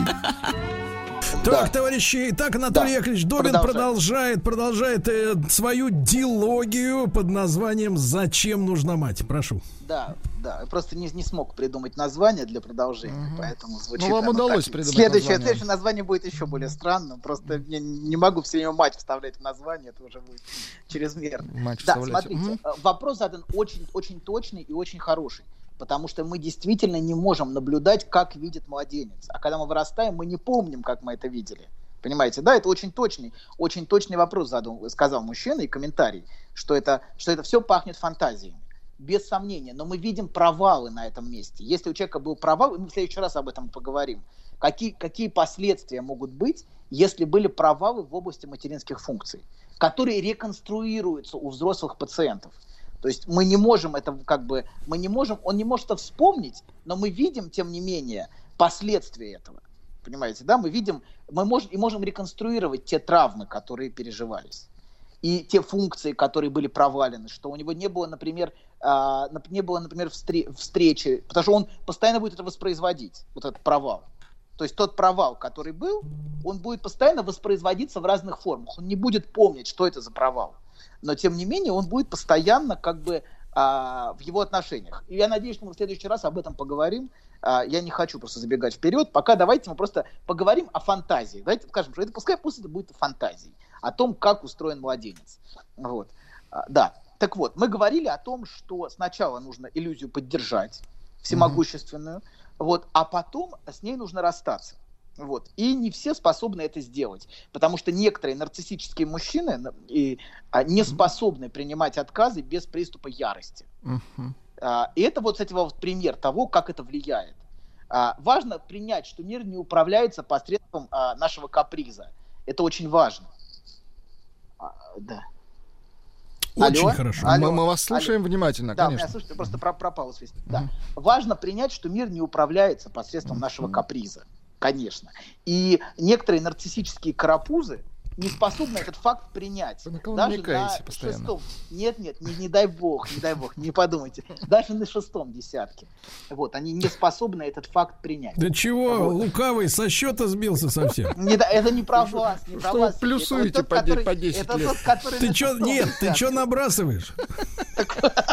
Так вот, каждый раз эти карапузы могут впадать в ярость, когда не по-ихнему. Ну, это бесит, действительно это действительно бесит. Нет, погодите, вот погодите, Анатолий. Том, Она, а я парирую, принять... я парирую. Понимаете, у человека есть одна жизнь, его жизнь. Он имеет право ее выстроить так, как ему хочется. Что это вы загоняете ваше в лагерь вот в этот? Согласен, согласен. И подчинить ее собственному всемогуществу. Я полностью с вами согласен. И человек имеет на это право, если у него есть возможность эту иллюзию поддерживать. Но не у всех эта возможность есть. Вот а, можно провести параллель с принятием реальности и отлучением от груди. Вот. Это вот, в принципе, это будут близкие вещи. Некоторые не могут от груди отвалиться и до пенсии. Они отвалиться это когда, знаете, это когда комар насосался и отваливается. Сколько можно уже. Так вот, очень поэтично говорит Винникот, что важно помнить, что мать не может а, лишить а, малыша самой себя, то есть лишить груди, лишить иллюзии, если она вначале не была для него всем миром. То есть, если она ему не отдавала себя, как мы говорили, мать изначально отдает ребенку себя. А если она не отдавала себя, то, собственно, а, она не может его этого лишить. Это очень важный момент. То есть мы не можем потерять того, что у нас не было. Поэтому, если у нас не было иллюзии, если не было того, кто нас поддержит, то, кто обеспечит, мы не можем отказаться от этой иллюзии. И в этом трагедия многих детей и некоторых пациентов – они не могут отказаться от надежды и веры в иллюзию, если у них не было достаточно хорошего опыта. Вот опыта этой иллюзии, на которой они могут опереться. Опыта поддержки матери у всемогущества ребенка. Mm-hmm. Когда ему казалось, что все в его власти во власти маленького всемогущего карапуза. А вот посмотрите, вот. Э, в прошлом карапуз из Башкортостана, э, ныне мужчина 43 лет, Тим пишет, а я помню, как мама меня качала, а я пытался смотреть в окно. Качала на груди, представляешь? Какая большая, Прекрасно. да? Да, помнит, представляешь? Это прекрасное Как в люльке. Угу. Это очень, очень классно, да, что мы, мы это помним. Так вот, а, например, да, как, например, знаете, вот, вот эта проблема у, у, у депривированных детей в детском доме, лишенных детей. Они не могут отказаться от иллюзии просто потому, что у них никогда не было этого опыта иллюзии. У них никогда не было этого удовлетворительного опыта всемогущества. Они не имели того, кто поддержит их иллюзию, а сразу наткнулись на невыносимую стену реальности. Чтобы что-то потерять, понимаете, потерять иллюзию, они сначала, нужно изначально что-то иметь, а они этого не имели. И чтобы отказаться от иллюзии, важно изначально чувствовать, что твое желание влияет на мир. И это дает опору, веру в хорошее, создает доверие в отношениях с миром и дает тебе энергию чего-то добиваться. А если этого опыта не было, то, эти, то это часто дети, которые чувствуют полное бессилие в отношении с миром. Понимаете, вот эта иллюзия, она дает нам ощущение силы в отношении мира. Мы верим, что мы можем получить что-то. А иначе мы чувствуем полное бессилие. Часто Погодите, таких... вы только прокомментируйте, пожалуйста, вот эти взрослые уже, которые подросли, они, так сказать, требуют от мира-то, продолжают что-то требовать, э, либо за затихают и уже пассивны абсолютно. Вот сейчас, сейчас по-разному бывает. Некоторые затихают, некоторые требуют. Часто вот из таких людей, вырас, из, из них вырастают люди, полностью лишенные внутреннего ощущения жизни. Потому что эта иллюзия дает нам ощущение жизни надежда на что-то хорошее. Они не верят в любовь, не верят в хорошее, не доверяют окружающему миру и глубоко ранены внутри. И они склонны, возможно, и справедливо, я думаю, даже скорее справедливо, обвинять во, внеш... во всем внешний мир. Потому что это он. Это они не чувствуют, что это они. Они чувствуют, что это внешний мир такой. А они не влияют на него. И, в общем, справедливо, потому что мир породил их, но не дал им необходимых для развития вещей. Это очень грустно, что э, мир не поддержал их в тот момент, когда они по-настоящему нуждались в этом. Вот. И поэтому они чувствуют, что они не влияют, а они чувствуют, что они зависят от других людей. И, а, то есть мир, их мир никогда не подчинялся их всемогуществу. И поэтому для них, например, воображение, мечты – это ничто. Они просто приклеены к реальности. И их мышление очень конкретно. И они стараются ничего не чувствовать, не переживать. И в каком-то смысле они омертвляют себя, потому что у них не было вот этого опыта жизни, в смысле вот этой иллюзии, вот этого всемогущества. И, а давайте, повезет, давайте подытожим, давайте подытожим, Анатолий. Если у вас не было иллюзий, у вас не будет и реальной жизни, правильно? О. Очень важно иметь того, кто Иллюзию, да. Анатолий Яковлевич, вы были нашей иллюзией в этом часе. Спасибо большое. Еще больше подкастов на радиомаяк.ру